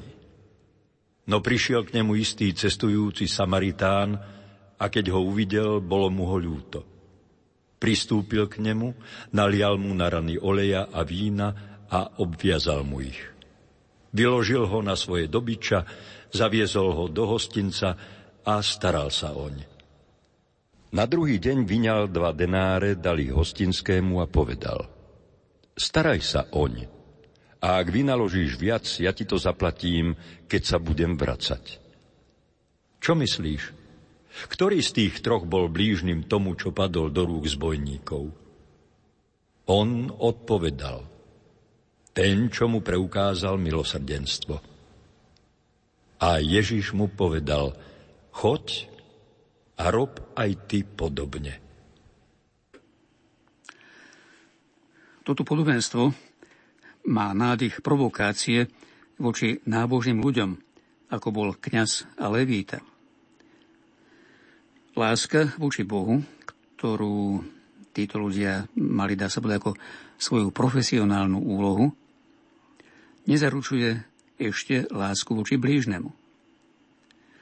To, čo by sa očakávalo od kniaza a levítu, ako znalcov Božieho zákona, to paradoxne uskutočňuje cudzinec a postihnutému sa dostáva záchrany od neho.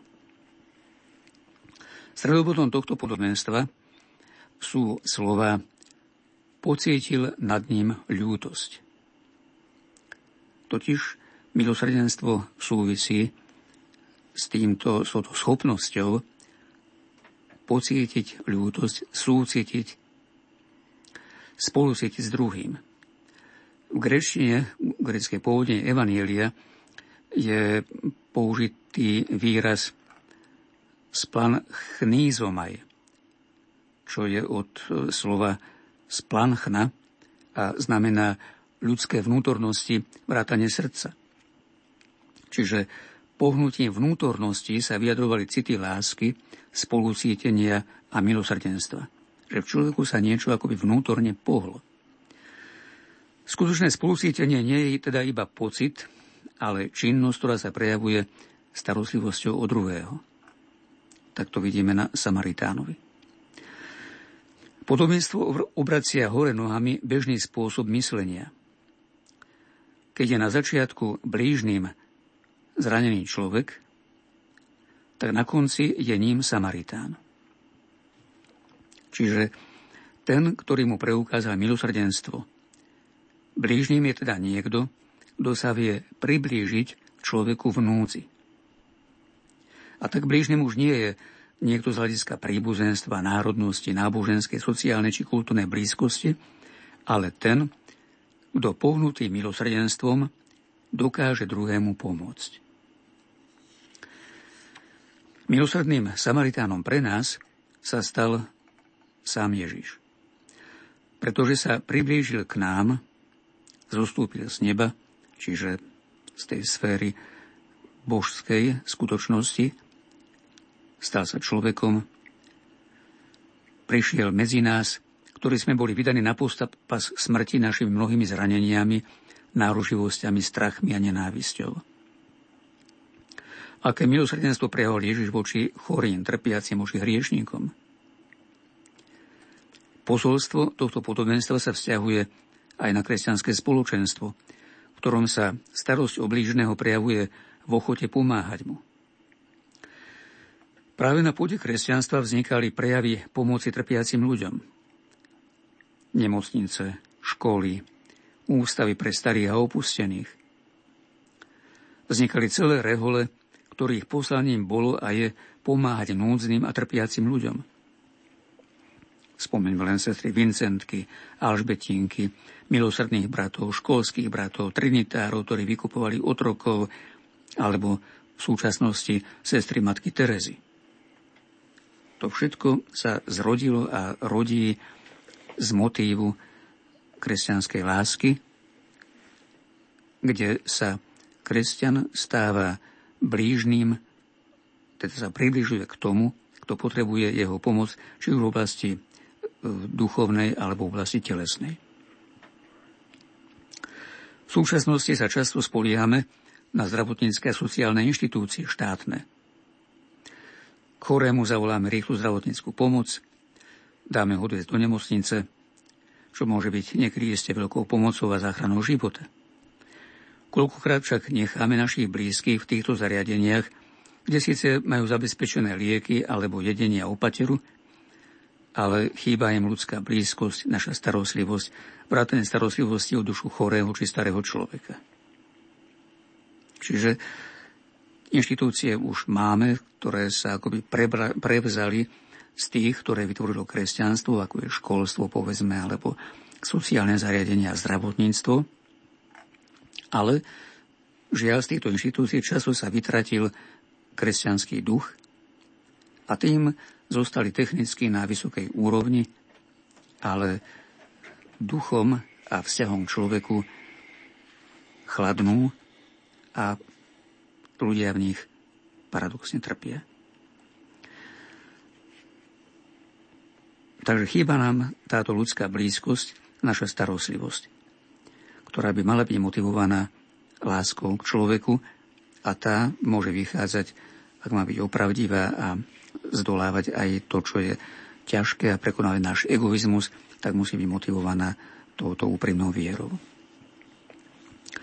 Dôležité je priblížiť sa. To je, znamená slovo blížny.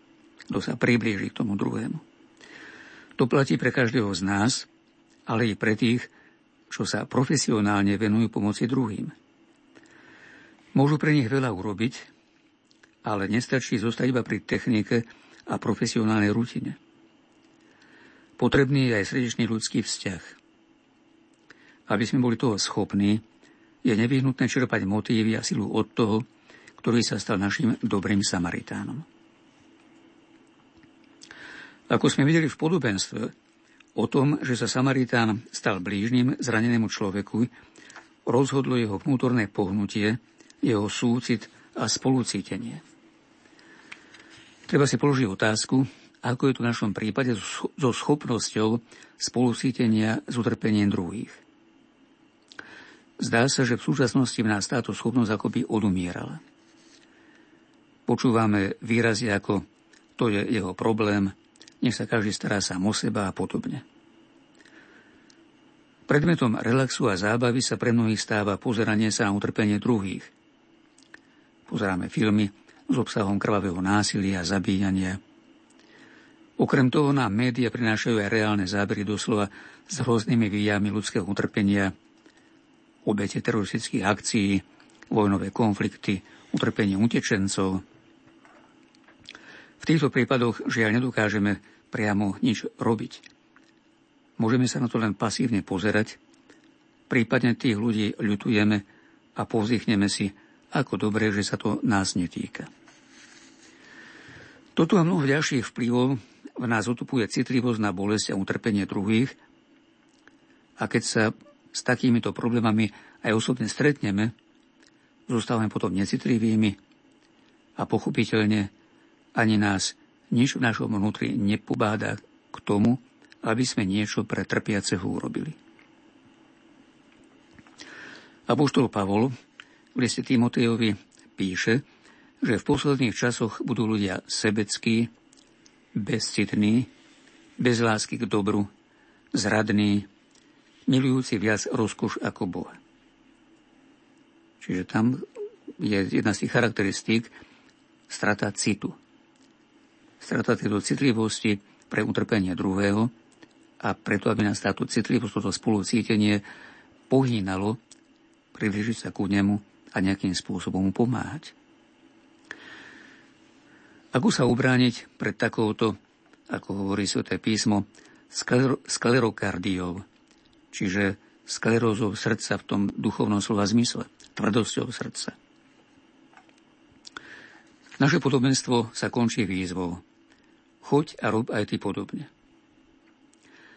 Cieľa vedome si všímajme ľudí v rozličnej núdzi, a hľadajme spôsoby, ako im pomáhať. Majme často pred očami Krista, nášho milosrdného Samaritána, užme sa od Neho nezíšnej a obetavej láske a prosme si k tomu od Neho pomoc a silu.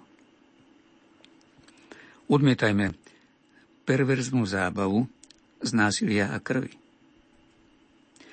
Je zaujímavé aj z dejín církvy, že prví kresťania v čase rímskej ríše, keď e, v cirkuse rímskom sa poriadali gladiatorské zábavy a tam teda tiekla krv, byli sa, tak boli to práve kresťania, ktorí mali jednu zo zásad, že do cirkusu na tieto zábavy nechodili.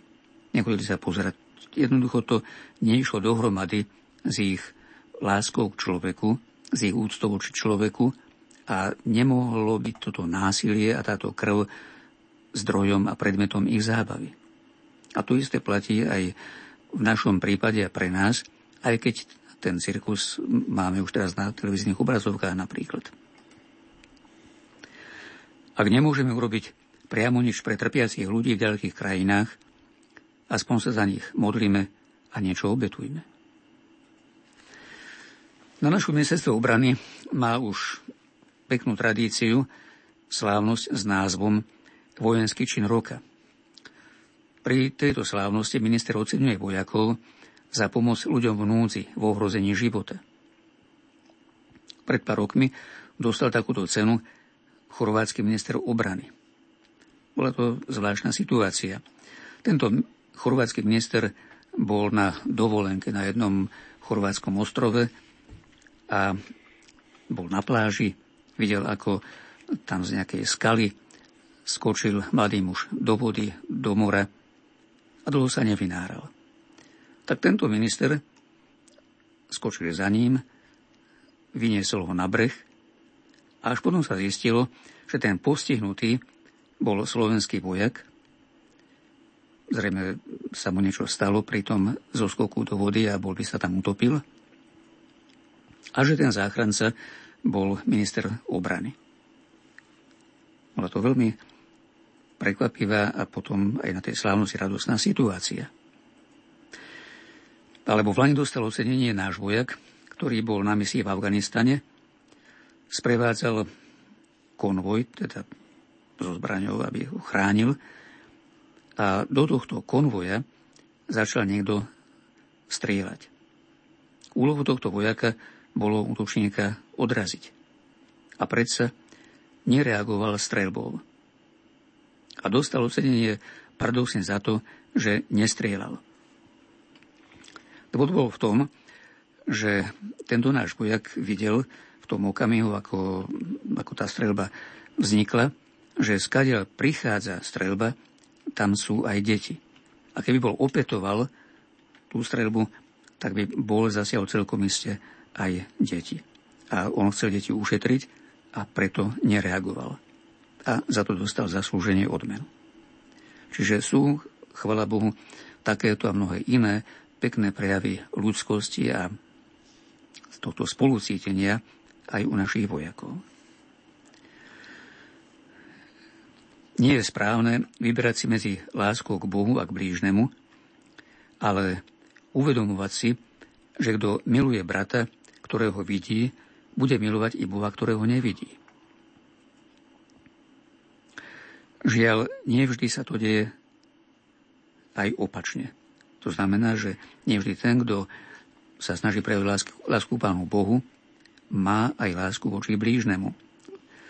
Poznáme relatívne časté prípady nábožných ľudí, ktorí sú možno vzorom v tejto láske k Pánu Bohu, aspoň vyjadrovanej modlíbami a podobne, ale pritom nemajú dobrý vzťah k niektorým svojim blížným, nepomôžu im a tak ďalej.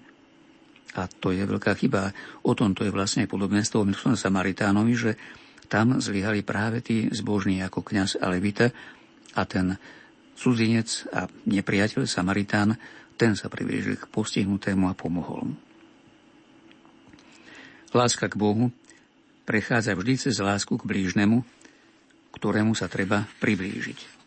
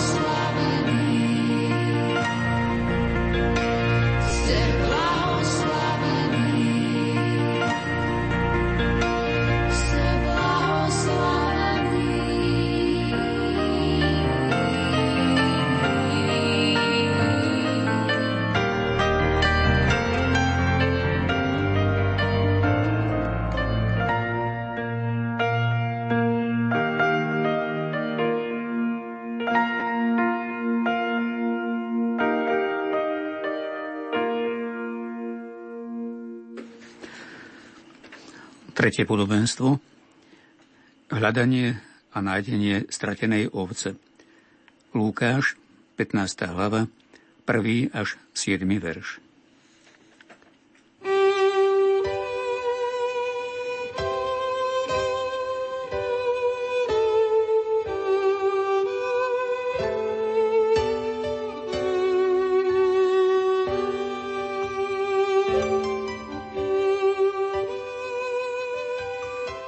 Čítanie zo svätého Evanielia podľa Lukáša. K Ježišovi sa približovali všetci mýtnici a hriešnici a počúvali ho. Farizei a zákonníci šomrali. Tento prijíma hriešnikov a jedáva s nimi. Preto im povedal toto podobenstvo. Ak má niekto z vás sto oviec a jednu z nich stratí, Nenechá tých 99 na púšti a nepôjde za tou, čo sa stratila, kým ju nenájde? A keď ju nájde, vezme ju s radosťou na plecia a len čo príde domov, zvolá priateľov a susedov a povie im. Radujte sa so mnou, lebo som našiel ovcu, čo sa stratila. Hovorím vám, tak bude aj v nebi väčšia radosť nad jedným hriešnikom, ktorý robí pokánie, ako nad 99 spravodlivými, ktorí pokánie nepotrebujú. Pastier v podobenstve si počína zvláštnym spôsobom, tak ako si asi žiaden pastier v reálnom živote nepočína, totiž že by nechal 99 oviec bezprizorných kvôli jednej, ktorá sa stratila. Tento paradoxný spôsob znázorňuje Ježišovo počínanie. Tých, čo sa považujú za bezhriešných, počuli sme o nich, že Ježiša kritizovali za to, že sa stretáva s hriešnikmi, tých Ježiš necháva samých ako tých 99 oviec bez pastiera. V tomto podobenstve Ježiš zdôrazňuje, že obrátenie, a teda záchrana, nie je v prvom rade záležitosťou toho, kto robí pokánie, kto sa vracia k Bohu, ale je to iniciatíva Boha, ktorý hľadá strateného človeka. Túto skutočnosť pomáha pochopiť aj fakt, o ktorom hovoria odborníci, že totiž ovca je krátko zraká. A keď sa zatúla, nie je schopná nájsť sama cestu k pastierovi ani k ostatným ovciam. Je odkázaná na iniciatívu a aktivitu pastiera. Ako veľmi je to pravdivé i o nás ľuďoch. Aký sme krátko zraky pri našich rozhodnutiach. Chceme dobre, myslíme si, že sa rozhodujeme pre naše šťastie, pritom si nedáme záležať, aby sme svoje zámery zvážili vo svetle Božej vole, jeho pravdy. Dôležitejšie sú naše predstavy a túžby a potom sa ocitáme bezvýchodiskovej situácii vydaný na pospas pekelnému vlkovi. Boh je však našim pastierom a iniciatívne posiela svojho syna, aby nás hľadal. Vzal na plecia a priniesol späť do spoločenstva s Bohom i s tými, ktorí sú s ním. Skutočnosť, že stratený človek prijal túto zachraňujúcu Božiu aktivitu, je dôvodom k radosti. Ježiš hovorí však, že v nebi bude väčšia radosť nad jedným hriešníkom, ktorý robí pokánie. Teda v nebi je radosť, nie na zemi. Na zemi sa Ježiš stretol kvôli tejto jeho iniciatíve s nepochopením, bazo zazlievaním. Takéto šťastné prípady, keď sa Božia zachraňujúca láska stretne s prijatím, ktorého výsledkom je záchrana človeka, je teda pre nás výzvou mať účasť na radosti dobrého pastiera. V opačnom prípade sa izolujeme aj od neho, zostávame na púšti a sami sa vydávame na pospas dravému nepriateľovi, pretože sme bez ochrany pastiera. Tak tomu bolo aj s tými, čo Ježišovi zazrievali jeho spoločenstvo s hriešnikmi. V tejto súvislosti je však pokúšenie brať na ľahkú váhu, či už stratenie sa hriešným životom, alebo izolovanie sa na púšti svojou neláskou a pýchov, s tým, že však Pán Boh je starostlivý a urobí všetko, aby nás našiel a zachránil. Totiž všetká aktivita je zachraňujúcou činnosťou Boha, pastiera a nie oviec. Lenže táto jeho zachraňujúca aktivita si vyžaduje aj naše prijatie. Ale kto by sa upovážlivo spoliehal na Bože milosrdenstvo, môže dosiahnuť úroveň hriechu proti Duchu Svetému a ten sa neodpúšťa ani tu, ani vo väčšnosti. Pretože dotyčný človek sa tak odvrátil od Boha, že nie je schopný prijať jeho milosrdenstvo a záchranu. Takúto radosť pastiera, ktorý sa teší zo záchrany zblúdených oviec, vidím napríklad v očiach a na úsmiatej tvári jedného môjho väzenského kaplána, ktorý keď sa stretneme mi rozpráva okrem iného skupine väzňov, ktorí si vytvorili spoločenstvo svätého Dizmasa. Vieme, že Dizmas podľa tradície bolo meno kajúceho Lotra. Títo muži, ktorí majú na svedomí ťažké previnenia, sa rozhodli robiť pokáne podľa príkladu kajúceho zločinca. Denne sa modlia rúženec, Snažia sa odčiňovať zlo, ktoré urobili dobrými skutkami. Zúčastňujú sa na bohoslužbách, príjmajú sviatosti a sú úplne inými ľuďmi, hoci sa nachádzajú po vezení. Čiže mali by sme sa aj my učiť radosti z tých, ktorí prijímajú alebo príjmú túto zachraňujúcu iniciatívu dobrého pastiera a konajú pokánie. To by mala byť aj naša radosť. Nie závislivé pohľady, nie odsudzovanie, nie pohoršovanie sa, ale práve naopak úprimná a vďačná radosť. Ďalším podobenstvom v tejto časti tretej je nájdenie drachmy. Lukáš, 15. kapitola, 8. až 10. verš.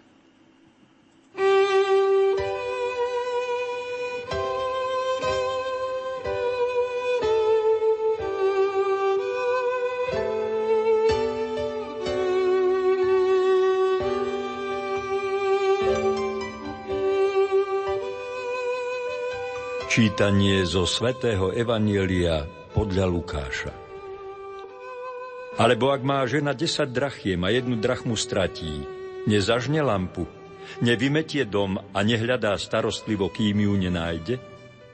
A keď ju nájde, zvolá priateľky a susedky a povie, radujte sa so mnou, lebo som našla drachmu, čo som stratila. Hovorím vám, takú radosť majú Boží anieli z jedného hriešnika, ktorý robí pokánie. V prípade tohto podobenstva ide o stratenú vec, o stratený peniaz, jednu drachmu, ktorej hodnota bola asi taká ako denára, čiže mzda za deň práce. Podobenstvo nehovorí o tom, či žena bola bohatá alebo chudobná, či pre ňu mala drachma malý alebo veľký význam. Pozornosť sa koncentruje na usilovné hľadanie zo strany domácej panej. A táto pozornosť, ktorú peniazu pri hľadaní venuje žena, dáva minci jeho hodnotu. Vieme, že na peniazoch bol vyrazený obraz panovníka. Každý z nás sme boli stvorení na Boží obraz. A každý z nás sme Božej domácnosti, Božej ekonómii nenahraditeľný.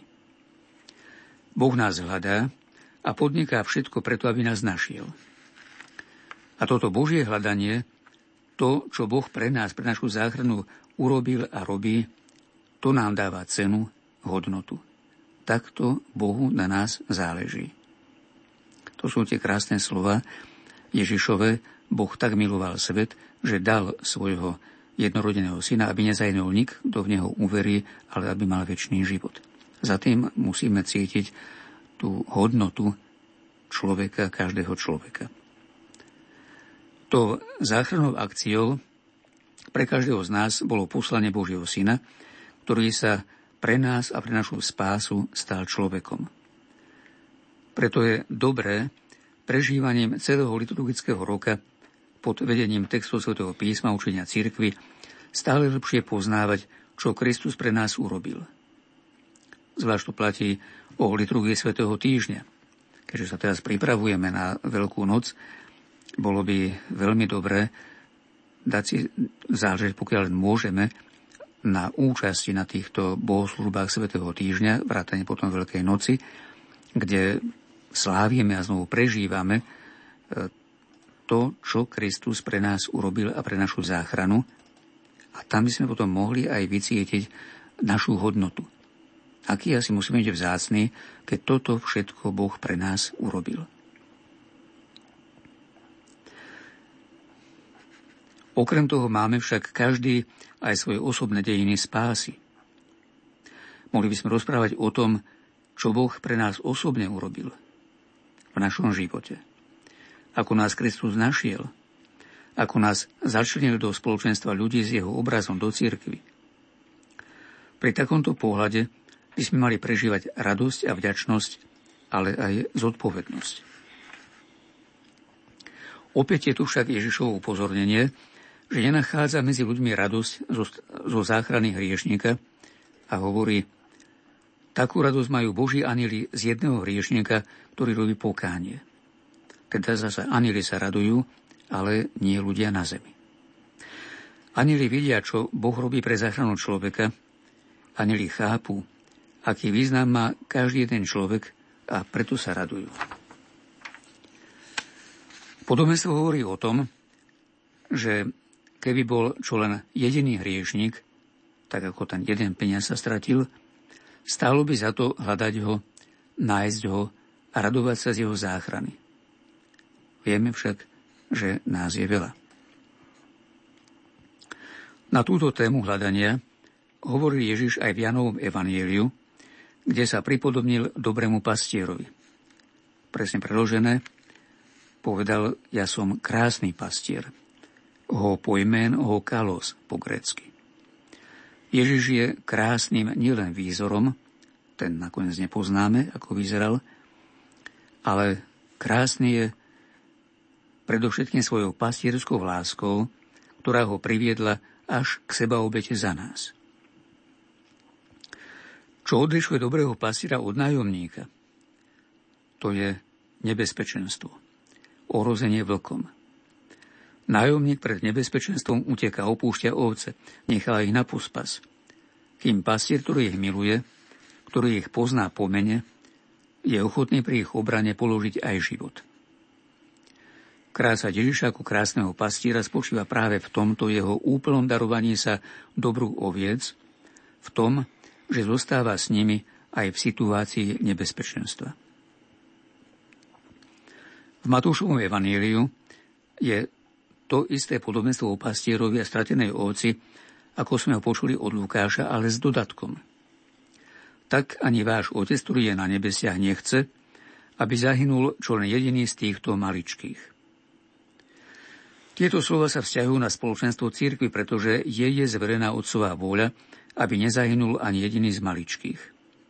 To sú deti, ale aj všetci úprimne veriaci v Krista, ktorí sa stali malými pred Bohom. Církev prijíma tvár milosrdného Otca, keď hľadá stratených. Na jednej strane neopúšťa tých 99, ale raduje sa z každého, koho sa jej podarí nájsť.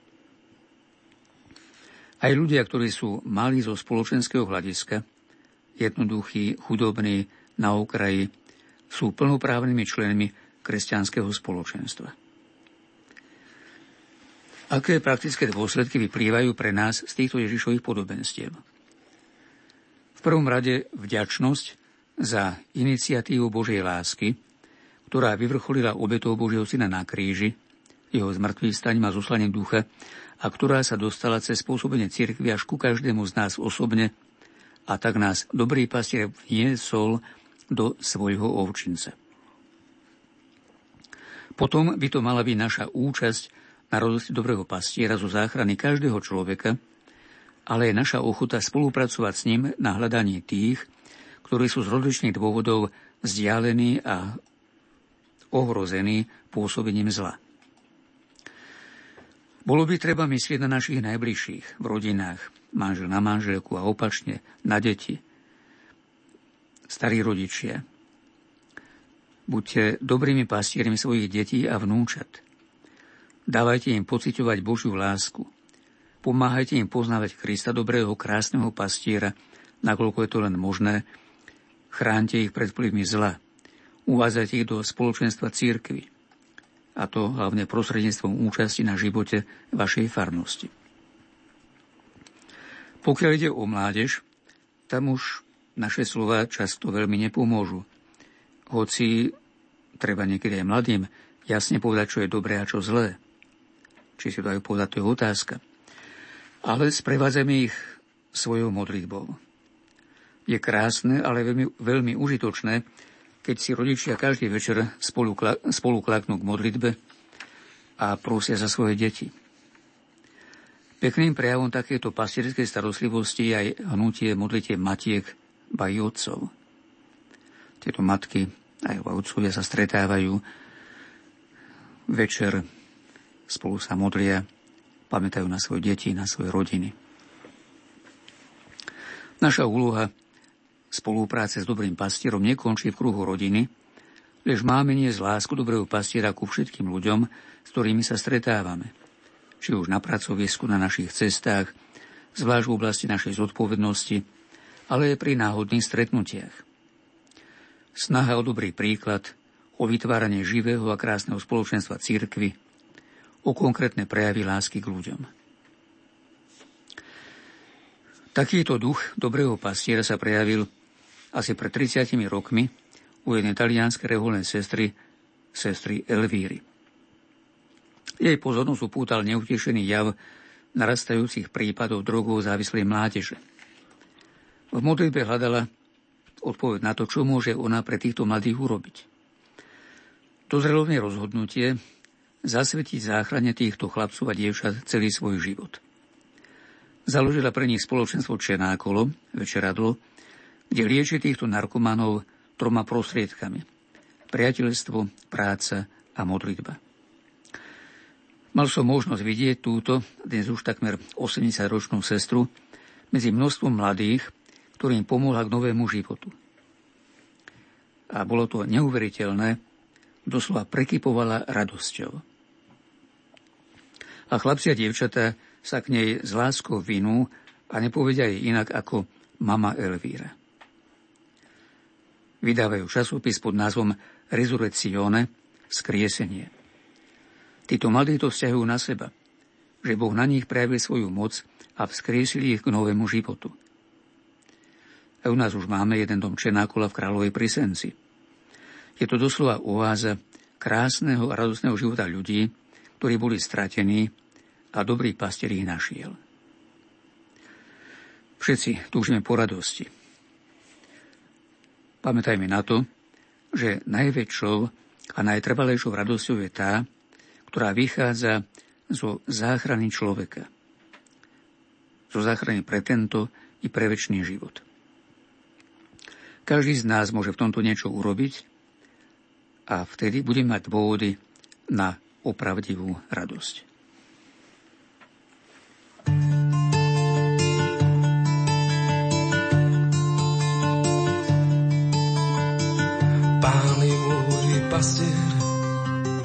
Nič mi nechýba.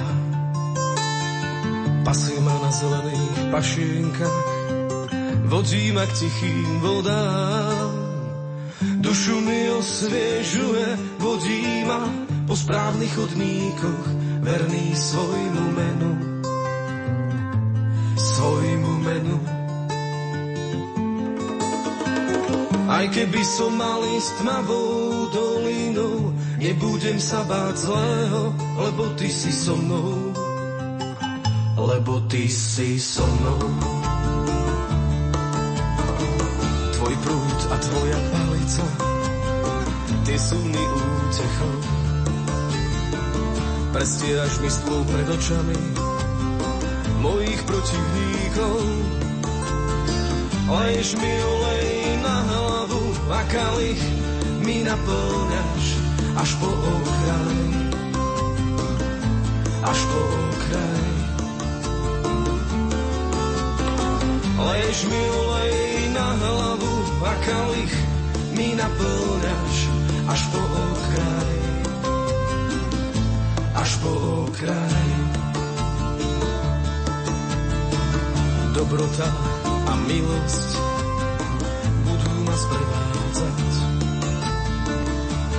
všetky dni môjho, môjho života. Mm, a budem bývať v dome pánovom. Mnoho a mnoho dní. A budem bývať v dome pánovom. Mnoho mnoho dní. Pán je môj pastier, na, na, na, na, nič mi nechýba. Pasie ma na zelených pašienkach, vodí ma k tichým vodám. O, dušu mi osviežuje, vodí ma po správnych chodníkoch, verný. Svojmu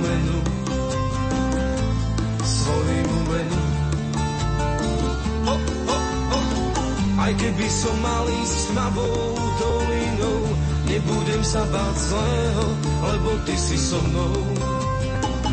Lebo ty si so mnou. Pán je môj pasier, nič mi nechýba.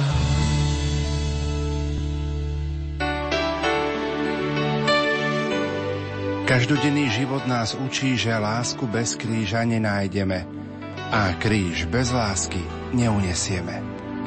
Tajomstvo prázdneho Kristovho hrobu nech je pre každého z nás prameňom radosti a nádeje. Pracovníci katolíckej rozhlasovej stanice vám prajú pokojné a milosti plné sviatky Kristovho zmrtvých vstania. Prajeme vám, aby ste sa vždy dokázali oprieť o zmrtvých vstalého Krista, ktorý vás nikdy nesklame. Požehnanú Veľkú noc, Slovensko. Prežívame milostivé chvíle 9. pred veľkonočnej rozhlasovej duchovnej obnovy na vlnách Rádia Lumen s otcom biskupom Monsignorom Františkom Rábekom. V tejto chvíli nastal čas, milí poslucháči, aby ste sa do dnešnej relácie zapojili aj vy, a to prostredníctvom SMS správ na telefónne čísla 0911 913 933 alebo 0908 677 665, mailová adresa lumen lumen.sk alebo môžete komentovať cez profil Rádia Lumen na Facebooku, ako vy prežívate tieto milostivé chvíle príprave na veľkonočné sviatky. Otec biskup, tak máme za sebou druhý deň. Včera sme mali Svetú Omšu a pobožnosť krížovej cesty. Dnes ten program bol bohatší. Bola to samozrejme večer Svetá Omša, eucharistická adorácia v rozhlasovej kaplnke a teraz úvahy na tému podobenstiev o milosrdenstve, ktoré sa nachádzajú vo Svetom písme. Ako vy osobne možno prežívate tieto milostivé chvíle, kedy sme spojení, tak povedia, s celým Slovenskom, ale aj s ľuďmi, ktorí nás počúvajú prostredníctvom internetu kdekoľvek vo svete? Na jednej strane nebolo to pre mňa celkom ľahké prijať túto pozvánku, toto pozvanie, pretože e, tie moje povinnosti sú dosť e, intenzívne a takáto služba si vyžaduje svoju prípravu, takže na tú prípravu som už potom nemohol mať nejako veľa času. Na druhej strane som si uvedomoval, že keď to myslíte s tým pozvaním vážne, tak treba ho prijať a urobiť preto všetko, aby, aby som poslúžil tak, ako najlepšie viem. A je to pre mňa radosť, hlavne radosť z toho, že môžeme takouto formou komunikovať s mnohými ľuďmi a s nádejou, že im e, sprostredkujem niečo z tejto krásy Božej lásky, Božej milosrdnej lásky, ktorú všetci potrebujeme a ktorú zvlášť ideme sláviť v tomto čase, v týchto dňoch. Otec biskup, prežívame mimoriadný svetý rok milosrdenstva. Ako ste vy prijali e, tento námet pápeža Františka, že vyhlási rok milosrdenstva? Tak svetujte sa ma nepýtal na to, že čo si ja o tom myslím, ale jednoducho to vyhlási, čiže už to bola realita, že že e, sme sa o tom dozvedeli, o tomto zámere. Je to jednoznačne, ako budeme ešte vidieť z tých ďalších podobenstiev, to sú slova, ktoré sám pán Ježiš hovoril, že toto je vlastne jediná naša záchrana, táto milosrdná láska Pána Boha, ktorá nám ide v ústredí, ktorá je tvorivá, ktorá nás miluje, ktorá chce naše dobro a preto aj všetko robí.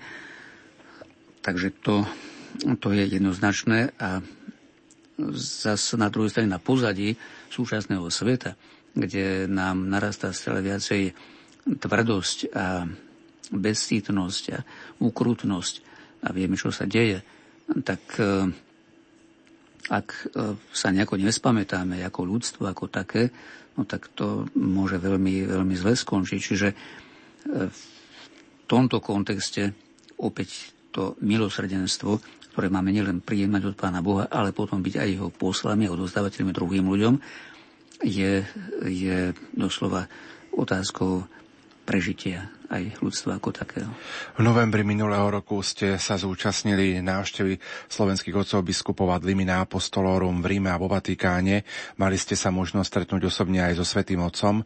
Ako ste prežívali toto stretnutie? Ako na vás Svetý Otec zapôsobil? Osobne.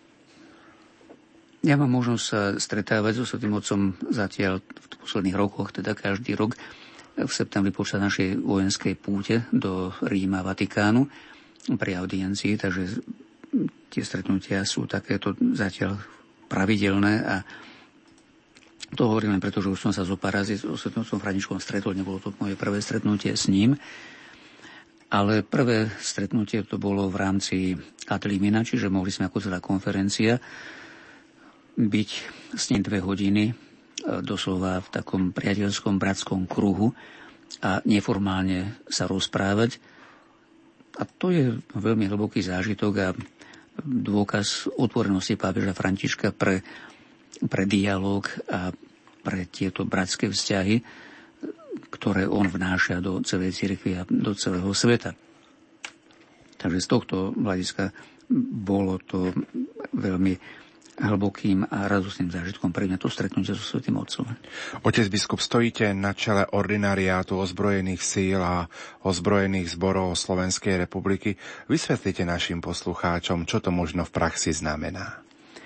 Je to jedna z katolických diecez na Slovensku, iba s tým rozdielom, že je to dieceza nie teritoriálna, lebo každý dieceza má svoje územie, my sme dieceza personálna. To znamená, že e, naša duchovná služba sa vzťahuje na ľudí, ktorí patria do tohto ordinariátu a to je vymedzené e, v bule, ktorého svätý Otec ordinariát zriadil, svätý Jan Pavel II. A teda týka sa to, týka sa to vojakov, policajtov, pracovníkov väzenstva, ľudí, ktorí sú vo väzení, e, záchranárov, e, tak hasičov ako horských záchranárov a pracovníkov finančnej správy, teda colníkov a ich rodín, teda týchto všetkých aj rodinných príslušníkov. Všade tam, kde sa nachádzajú a tam sme kompetentní a poslaní, aby sme im prinášali duchovnú službu. Čiže toto je v zásade ordinariát. Na vašom ordinariáte teraz prežívate aj čas synody. A môžeme aj túto skutočnosť priblížiť, vysvetliť? Hej, ordinariát e, na, u nás na Slovensku už žije a plní svoje poslanie 13 rokov. Je to čas, e, za ktorý sme tak trochu, dá sa povedať, že podrástli a nadobudli určité skúsenosti, ktoré v rámci synody a pomocou synody chceme vyhodnotiť a nájsť e, spôsoby, ako lepšie a, a účinnejšie túto našu službu robiť. Takže toto je zásadný cieľ a zámer synody. Možno je to aj príležitosť pozbudiť našich poslucháčov, respektíve poprosiť, aby pamätali, zvlášť v, tejto, v tomto čase, keď prebieha táto synoda na vašom ordinariáte, o modlitbu a obety, aby naozaj e, priniesla celá táto synoda Božie požehnanie a ovocie. Je to v každom prípade veľmi potrebné. Pozerám na náš facebookový profil Rádia Lumen, píšu nám e, Ditertovci, poslucháčka Anna. Veľká vďaka otcovi biskupovi Rábekovi za vynikajúce úvahy, veľmi aktuálne a zrozumiteľne podané. Prajeme otcovi biskupovi veľa zdravia a pomoci nášho pána a prosíme aj o modlitby. Veľmi ďakujem a Ditertovcov srdečne pozdravujem. Píše nám e, mama Eva, prosím o modlitbu za syna Tomáša s priateľkou Danielou, aby svoj vzťah spečatili sviatostným manželstvom a žili podľa vzoru Svetej rodiny. Myslím si, že téma veľmi aktuálna. Práve tejto témy ste sa otec biskup dotkli aj počas homílie dnes na Svetej Omši v katedrále. Áno, lebo naši mladí, sa to týka hlavne mladých, sú ovplyvnení, dá sa povedať, ovzduším takého si liberalizmu v tomto smere a popletením názorov, podľa ktorých jednoducho tieto vzťahy sa môžu a majú realizovať tak, ako to komu vyhovuje, alebo jednoducho bez nejakých formalít. Tu ale Nejde v prvom rade o nejaké tradície alebo formality, ale ide o, ide o ľudí, ide o človeka a o jeho dobro. Človek nie je nejakou vecou, ktorú môžeme použiť a zahodiť.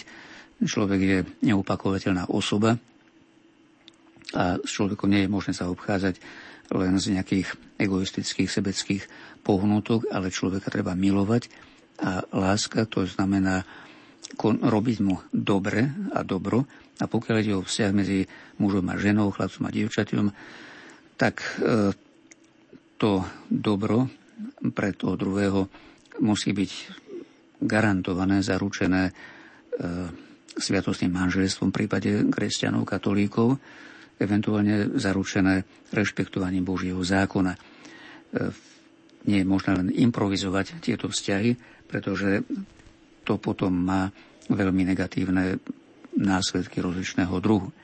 Takže táto prozba o modlitbu aj za týchto mladých je veľmi na mieste a dal by Pán Boh, aby, aby to aj oni pochopili a prijali a mohli uzavrieť sviatostné manželstvo. 048 471 08 88 alebo 048 471 08 89 to sú telefónne čísla do štúdia. Ak máte nejakú otázku na otca biskupa Monsignora Františka Rábeka, nech sa páči, telefónne linky sú k dispozícii.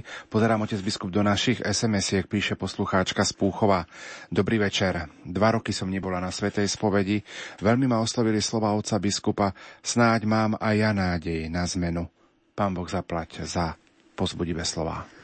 No tak dá, a môže to bude tá, aspoň tá jedna ovečka a tá jedna stratená drachma, kvôli ktorej nás Ježiš vyzýva, aby sme sa radovali.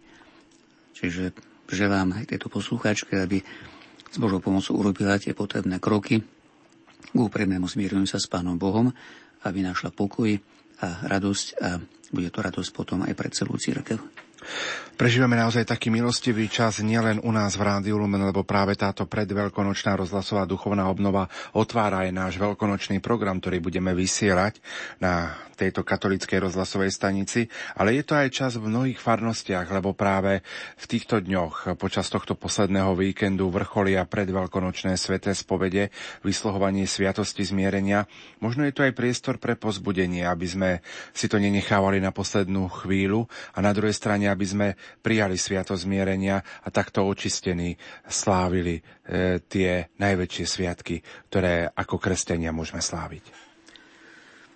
Hej, súvisí to s tým, že čo to je vlastne Veľká noc, e, to je nielen pamiatka na Kristovú smrť a zmrtvý stane, ale je to, je to sprítomnenie e, tejto udalosti, že Boží syn sa za nás obetoval pre našu záchranu a svojím zmrtvým stane nám od nebeského sa získal dar odpustenia hriechov. A teda vo Svetej spovedi máme možnosť prijať ovocie Veľkej noci, ovocie tohto, tohto veľkonočného Ježišovho činu. Takže to je nielen také čosi ako predveľkonočné upratovanie, že spravíme si poriadok byť, aby to pekne vyzeralo, tak ideme aj na spoveď, aby sme boli ako si tak vyčistení a e, sme mohli prijať aj sveté príjmanie pri veľkonočnej slávnosti. To samozrejme áno, ale, ale ide o niečo oveľa, oveľa dôležitejšie a to prijatie tohto ovocia Kristovej vykupiteľskej smrti a zmrtvých vstania. V prípade nás ako pokrstených e, je svetá spoveď obnovením krstu, obnovením milosti krstu, čiže obnovením, obnoveným prijatím sa Božích synov či dcery, začlenením do, do Božej rodiny, ako o tom budeme, dá pán Boh aj zajtra potom podrobnejšie uvažovať e, pri ďalšom podobenstve o milosrdnom Otcovi. Túto našu predveľkonočnú rozhlasovú duchovnú obnovu, milí poslucháči, vysielame v predvečer slávnosti svätého Jozefa. Zajtra máme slávnosť svätého Jozefa toho roku to vyšlo tak, že táto slávnosť je pred kvetnou nedelou. Otec biskup, je vám osobne svätý Jozef blízky? A komu by nebol? Svetý Jozef je po každej stránke e, nie len z hľadiska akejsi sympatie, e, blízky človek, ale je a musí tam byť blízky hlavne ako členom církvy, pretože mal a zohral kľúčovú úlohu e, pri, dá sa povedať, udalostiach Kristovho príchodu. A toto je jednoducho niečo veľmi dôležité na jednej strane. Na druhej strane zasa je sympatická a príkladná tá obrovská viera svätého Jozefa. A čo je zvlášť zaujímavé a také príznačné u neho, že nemáme zaznamenané ani jeho jediné slovo vo Svetom písme. Svetý Jozef je muž činu, nie muž slova. A samozrejme, že niekedy my musíme hovoriť aj viacej, ale, ale dôležité je to, aby hlavne o nás a za nás aj za našu vieru hovorili skutky. 048 471 08 88 alebo 048 471 08 89 mali by sme mať prvý telefonát v dnešnej predveľkonočnej rozhlasovej duchovnej obnove. Požehnanú neskorú noc Banskej Bystrice prajeme komu a kam. Slava Isusu Christu. Slava Iboviky. No, ja by som chcela sa poďakovať otcovi Rábekovi, biskupovi, za krásne prihovory, za krásne myšlienky, za krásnu duchovnú obnovu. Veľmi nás to povzbudzuje a veľmi sme rádi a čakáme vždy na tieto krásne slova, na tieto myšlienky či pred Veľkou nocou alebo pred Vianocami. A chcela by som ho pozdraviť a poďakovať mu aj všetkým vám, redaktorom, ktorí sa o toto zasluhujete. A chcela by som ešte pozdraviť otca biskupa od rodiny celej Stilichovej. A tu je poslucháčka Milka Stelgartu.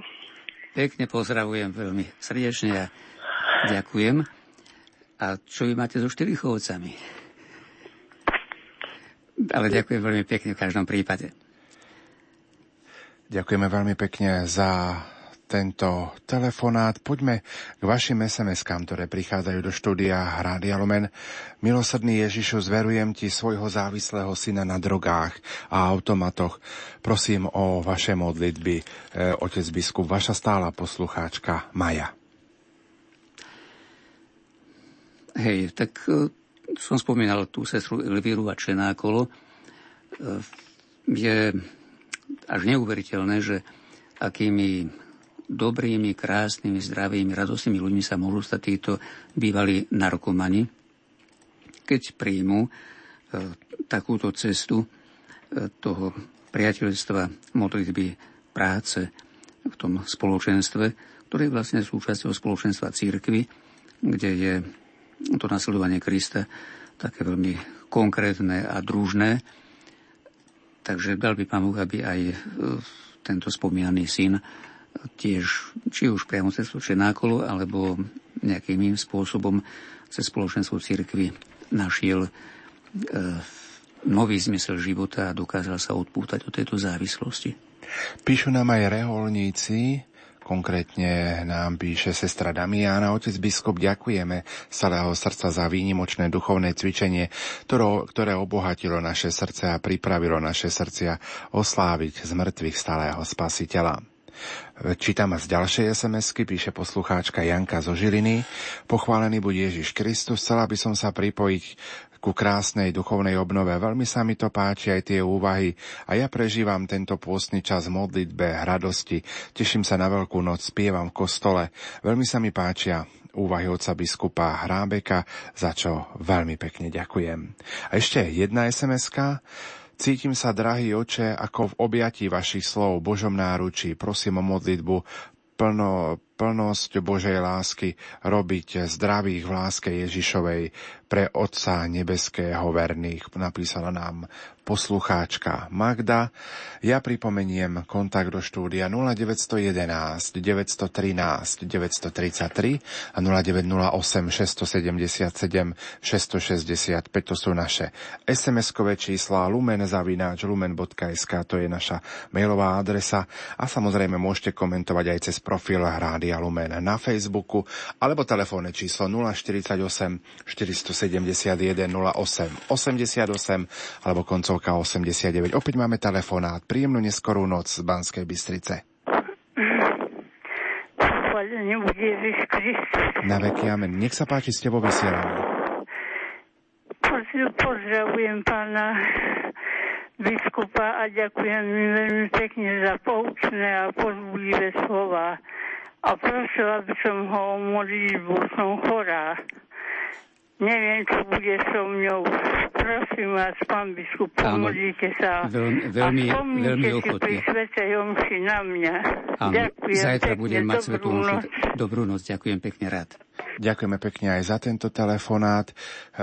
Sme veľmi radi, že môžeme byť takto aj vašimi spoločníkmi. Otec biskup, e, často počas týchto, či už predvianočných alebo predveľkonočných rozhlasových duchovných obnov prichádzajú práve do štúdia Rádia Lumen SMS-ky, maily s prozbou o modlitbu, e, kde nás poslucháči žiadajú alebo prosia, aby sme pamätali na nich v modlitbách, prežívajú rôzne bolesti, kríže, či už osobne, telesné alebo duchovné, alebo vo svojich rodinách. Najmä sa nám ozývajú rodičia, starí rodičia, kde myslia na svoje deti, na svojich vnúkov, aby sa napríklad e, vrátili ku viere, aby naozaj žili náboženským životom. Ako možno reagovať aj na takéto, takéto výzvy? E,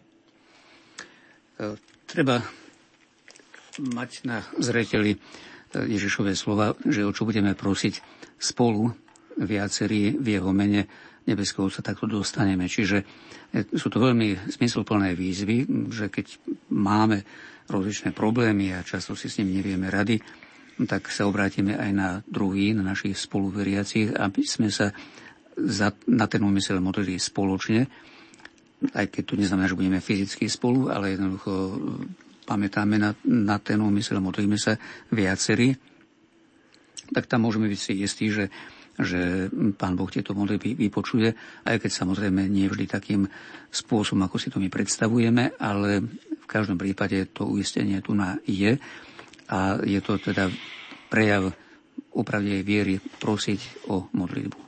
Opäť dajme priestor ďalšiemu poslucháčovi. Príjemnú neskorú noc z Banskej Bystrice prajeme komu a kam. Áno, e, dobrý večer. Dobrý Tu večer. Je e, z Borinky Zuzka. Nech sa páči, ste vo No. Áno, ja som sa chcela veľmi pekne poďakovať pánovi biskupovi, že za tú jeho krásnu duchovnú obnovu a okrem toho veľmi ma dojal ten príbeh, čo hovoril o tom väzňovi, že teda ten vlastne ten skutočný, ako čo teraz um, ako sa napísal, alebo neviem, vyjadril sa, že sa modlí a že, že vlastne chce ten svoj život ako zmeniť a obetovať. A je to nádherné. A ja rozmýšľala som, že či sa tým väzňom nedá nejako pomôcť a, alebo aj väzenkyniam, že nejakými tak potišovať, lebo celý život vydržať, ešte majú toho strašne veľa. Myslím si, že by sa to dalo, že nejak sa skontaktovať ako s ľuďmi, aby sa podporili nejakým listom alebo takými dobrými... Viete, že my vlastne ten väzenský život vôbec nepoznáme. Áno, to je veľmi, veľmi správna myšlienka. E, spôsob je e, pomerne jednoduchý, totiž aj my sami hľadáme dobrovoľníkov, ktorí by nejakým spôsobom pomáhali väzňom, e, či už bývate niekde tam, kde takýto ústav sa nachádza, alebo môžete napríklad listom na, sa obrátiť aj na mňa. A ja vám sprostredkujem kontakt s niektorým našim väzenským kaplánom a ten vám už potom poradí, že čo by ste mohli konkrétne aj pre niekoho urobiť. Možno len doplniť len to, otec biskup, že kontaktné údaje sa na, dajú nájsť aj na webovej stránke ordinariátu. Áno a už potom vlastne dotiahnuť potom to konkrétne, už keď, keď sa potom ozvú, ako ste Hej, povedali. Ale veľmi, veľmi hľadáme ľudí, ktorí by boli ochotní vytvárať takú zvanú dobrovoľníckú väzenskú službu, kde by sme vedeli týmto ľuďom uľahčovať život a motivovať ich k dobrému a k premene a to je, to je veľmi potrebné. A možno aj pamätať v modlitbe na väzňov, pamätať v modlitbe na všetky, na všetky tieto úmysly, o ktorých hovoríte. Celkom isté. Otec biskup, čas dnešnej predveľkonočnej rozhlasovej duchovnej obnovy sa pomaličky naplňa. Dnes budeme pomaličky končiť. Prvako vám rozdám slovo, tak eh, poďme si trošku aj priblížiť náš zajtrajší program prostredníctvom rozhlasovej upútavky.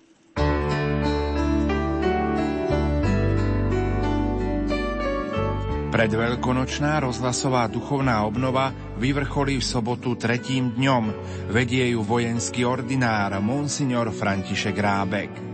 Prežite duchovnú prípravu na najväčšie sviatky kresťanstva, kedy prežívame utrpenie a smrť nášho pána v spoločnosti Rádia Lumen v mimoriadnom Svetom roku milosrdenstva. Sobotný program začína popoludní už o 15. hodine a vyvrcholí svetou omšou o 18. hodine v Bansko-Bystrickej katedrále. Vo večernej relácii od ucha k duchu túto rozhlasovú duchovnú obnovu zhodnotíme. Duchovná obnova 2016 Dnešnú predveľkonočnú rozhlasovú duchovnú obnovu pre vás vysielali majstri zvuku Peter Ondrejka, Richard Švarba, hudobná redaktorka Diana Rauchová a moderátor Pavol Jurčaga. Ako ste počuli, zajtra sa stretneme už popoludní o 15. hodine, kedy budeme mať eucharistickú adoráciu a potom od 16. hodiny budeme pokračovať v úvahách o Božom milosrdenstve vo Svetom písme. Otec biskup, čo popriať našim poslucháčom do týchto už nočných chvíľ?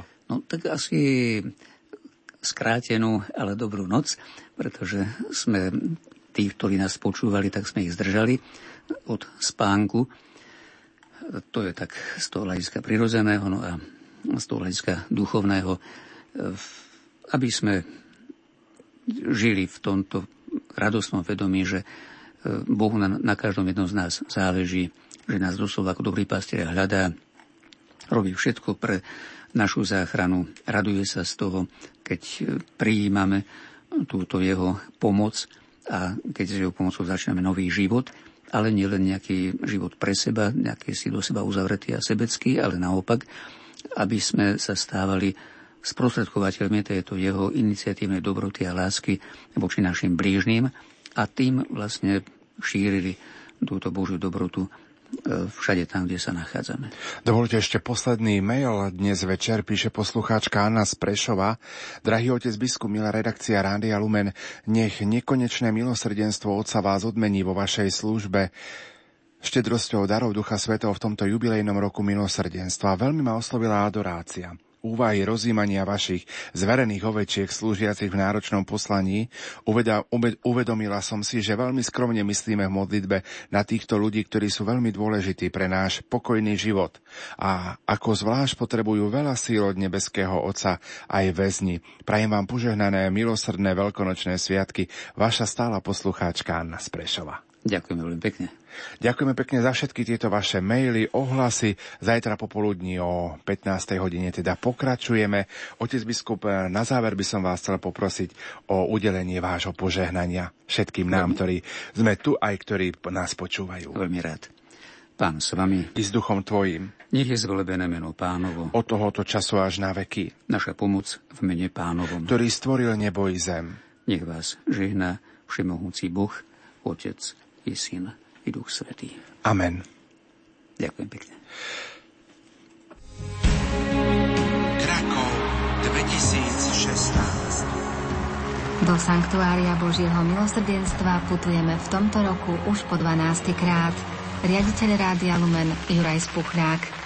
Pri rozhodnutí putovať do Krakova pozvíme aj tých, ktorí tam ešte neboli. A samozrejme so všetkými budeme prežívať spoločné radostné chvíle, kedy budeme nielen prosiť, ale aj ďakovať za Božie milosrdenstvo. Nech sa páči, srdečne ste pozvaní, budeme vás čakať. Tohtoročná rozhlasová púť sa koná v mimoriadnom Svetom roku milosrdenstva. Biskup Stanislav Stolárik. Putujme znova s rádiom Lumen do Lagierník.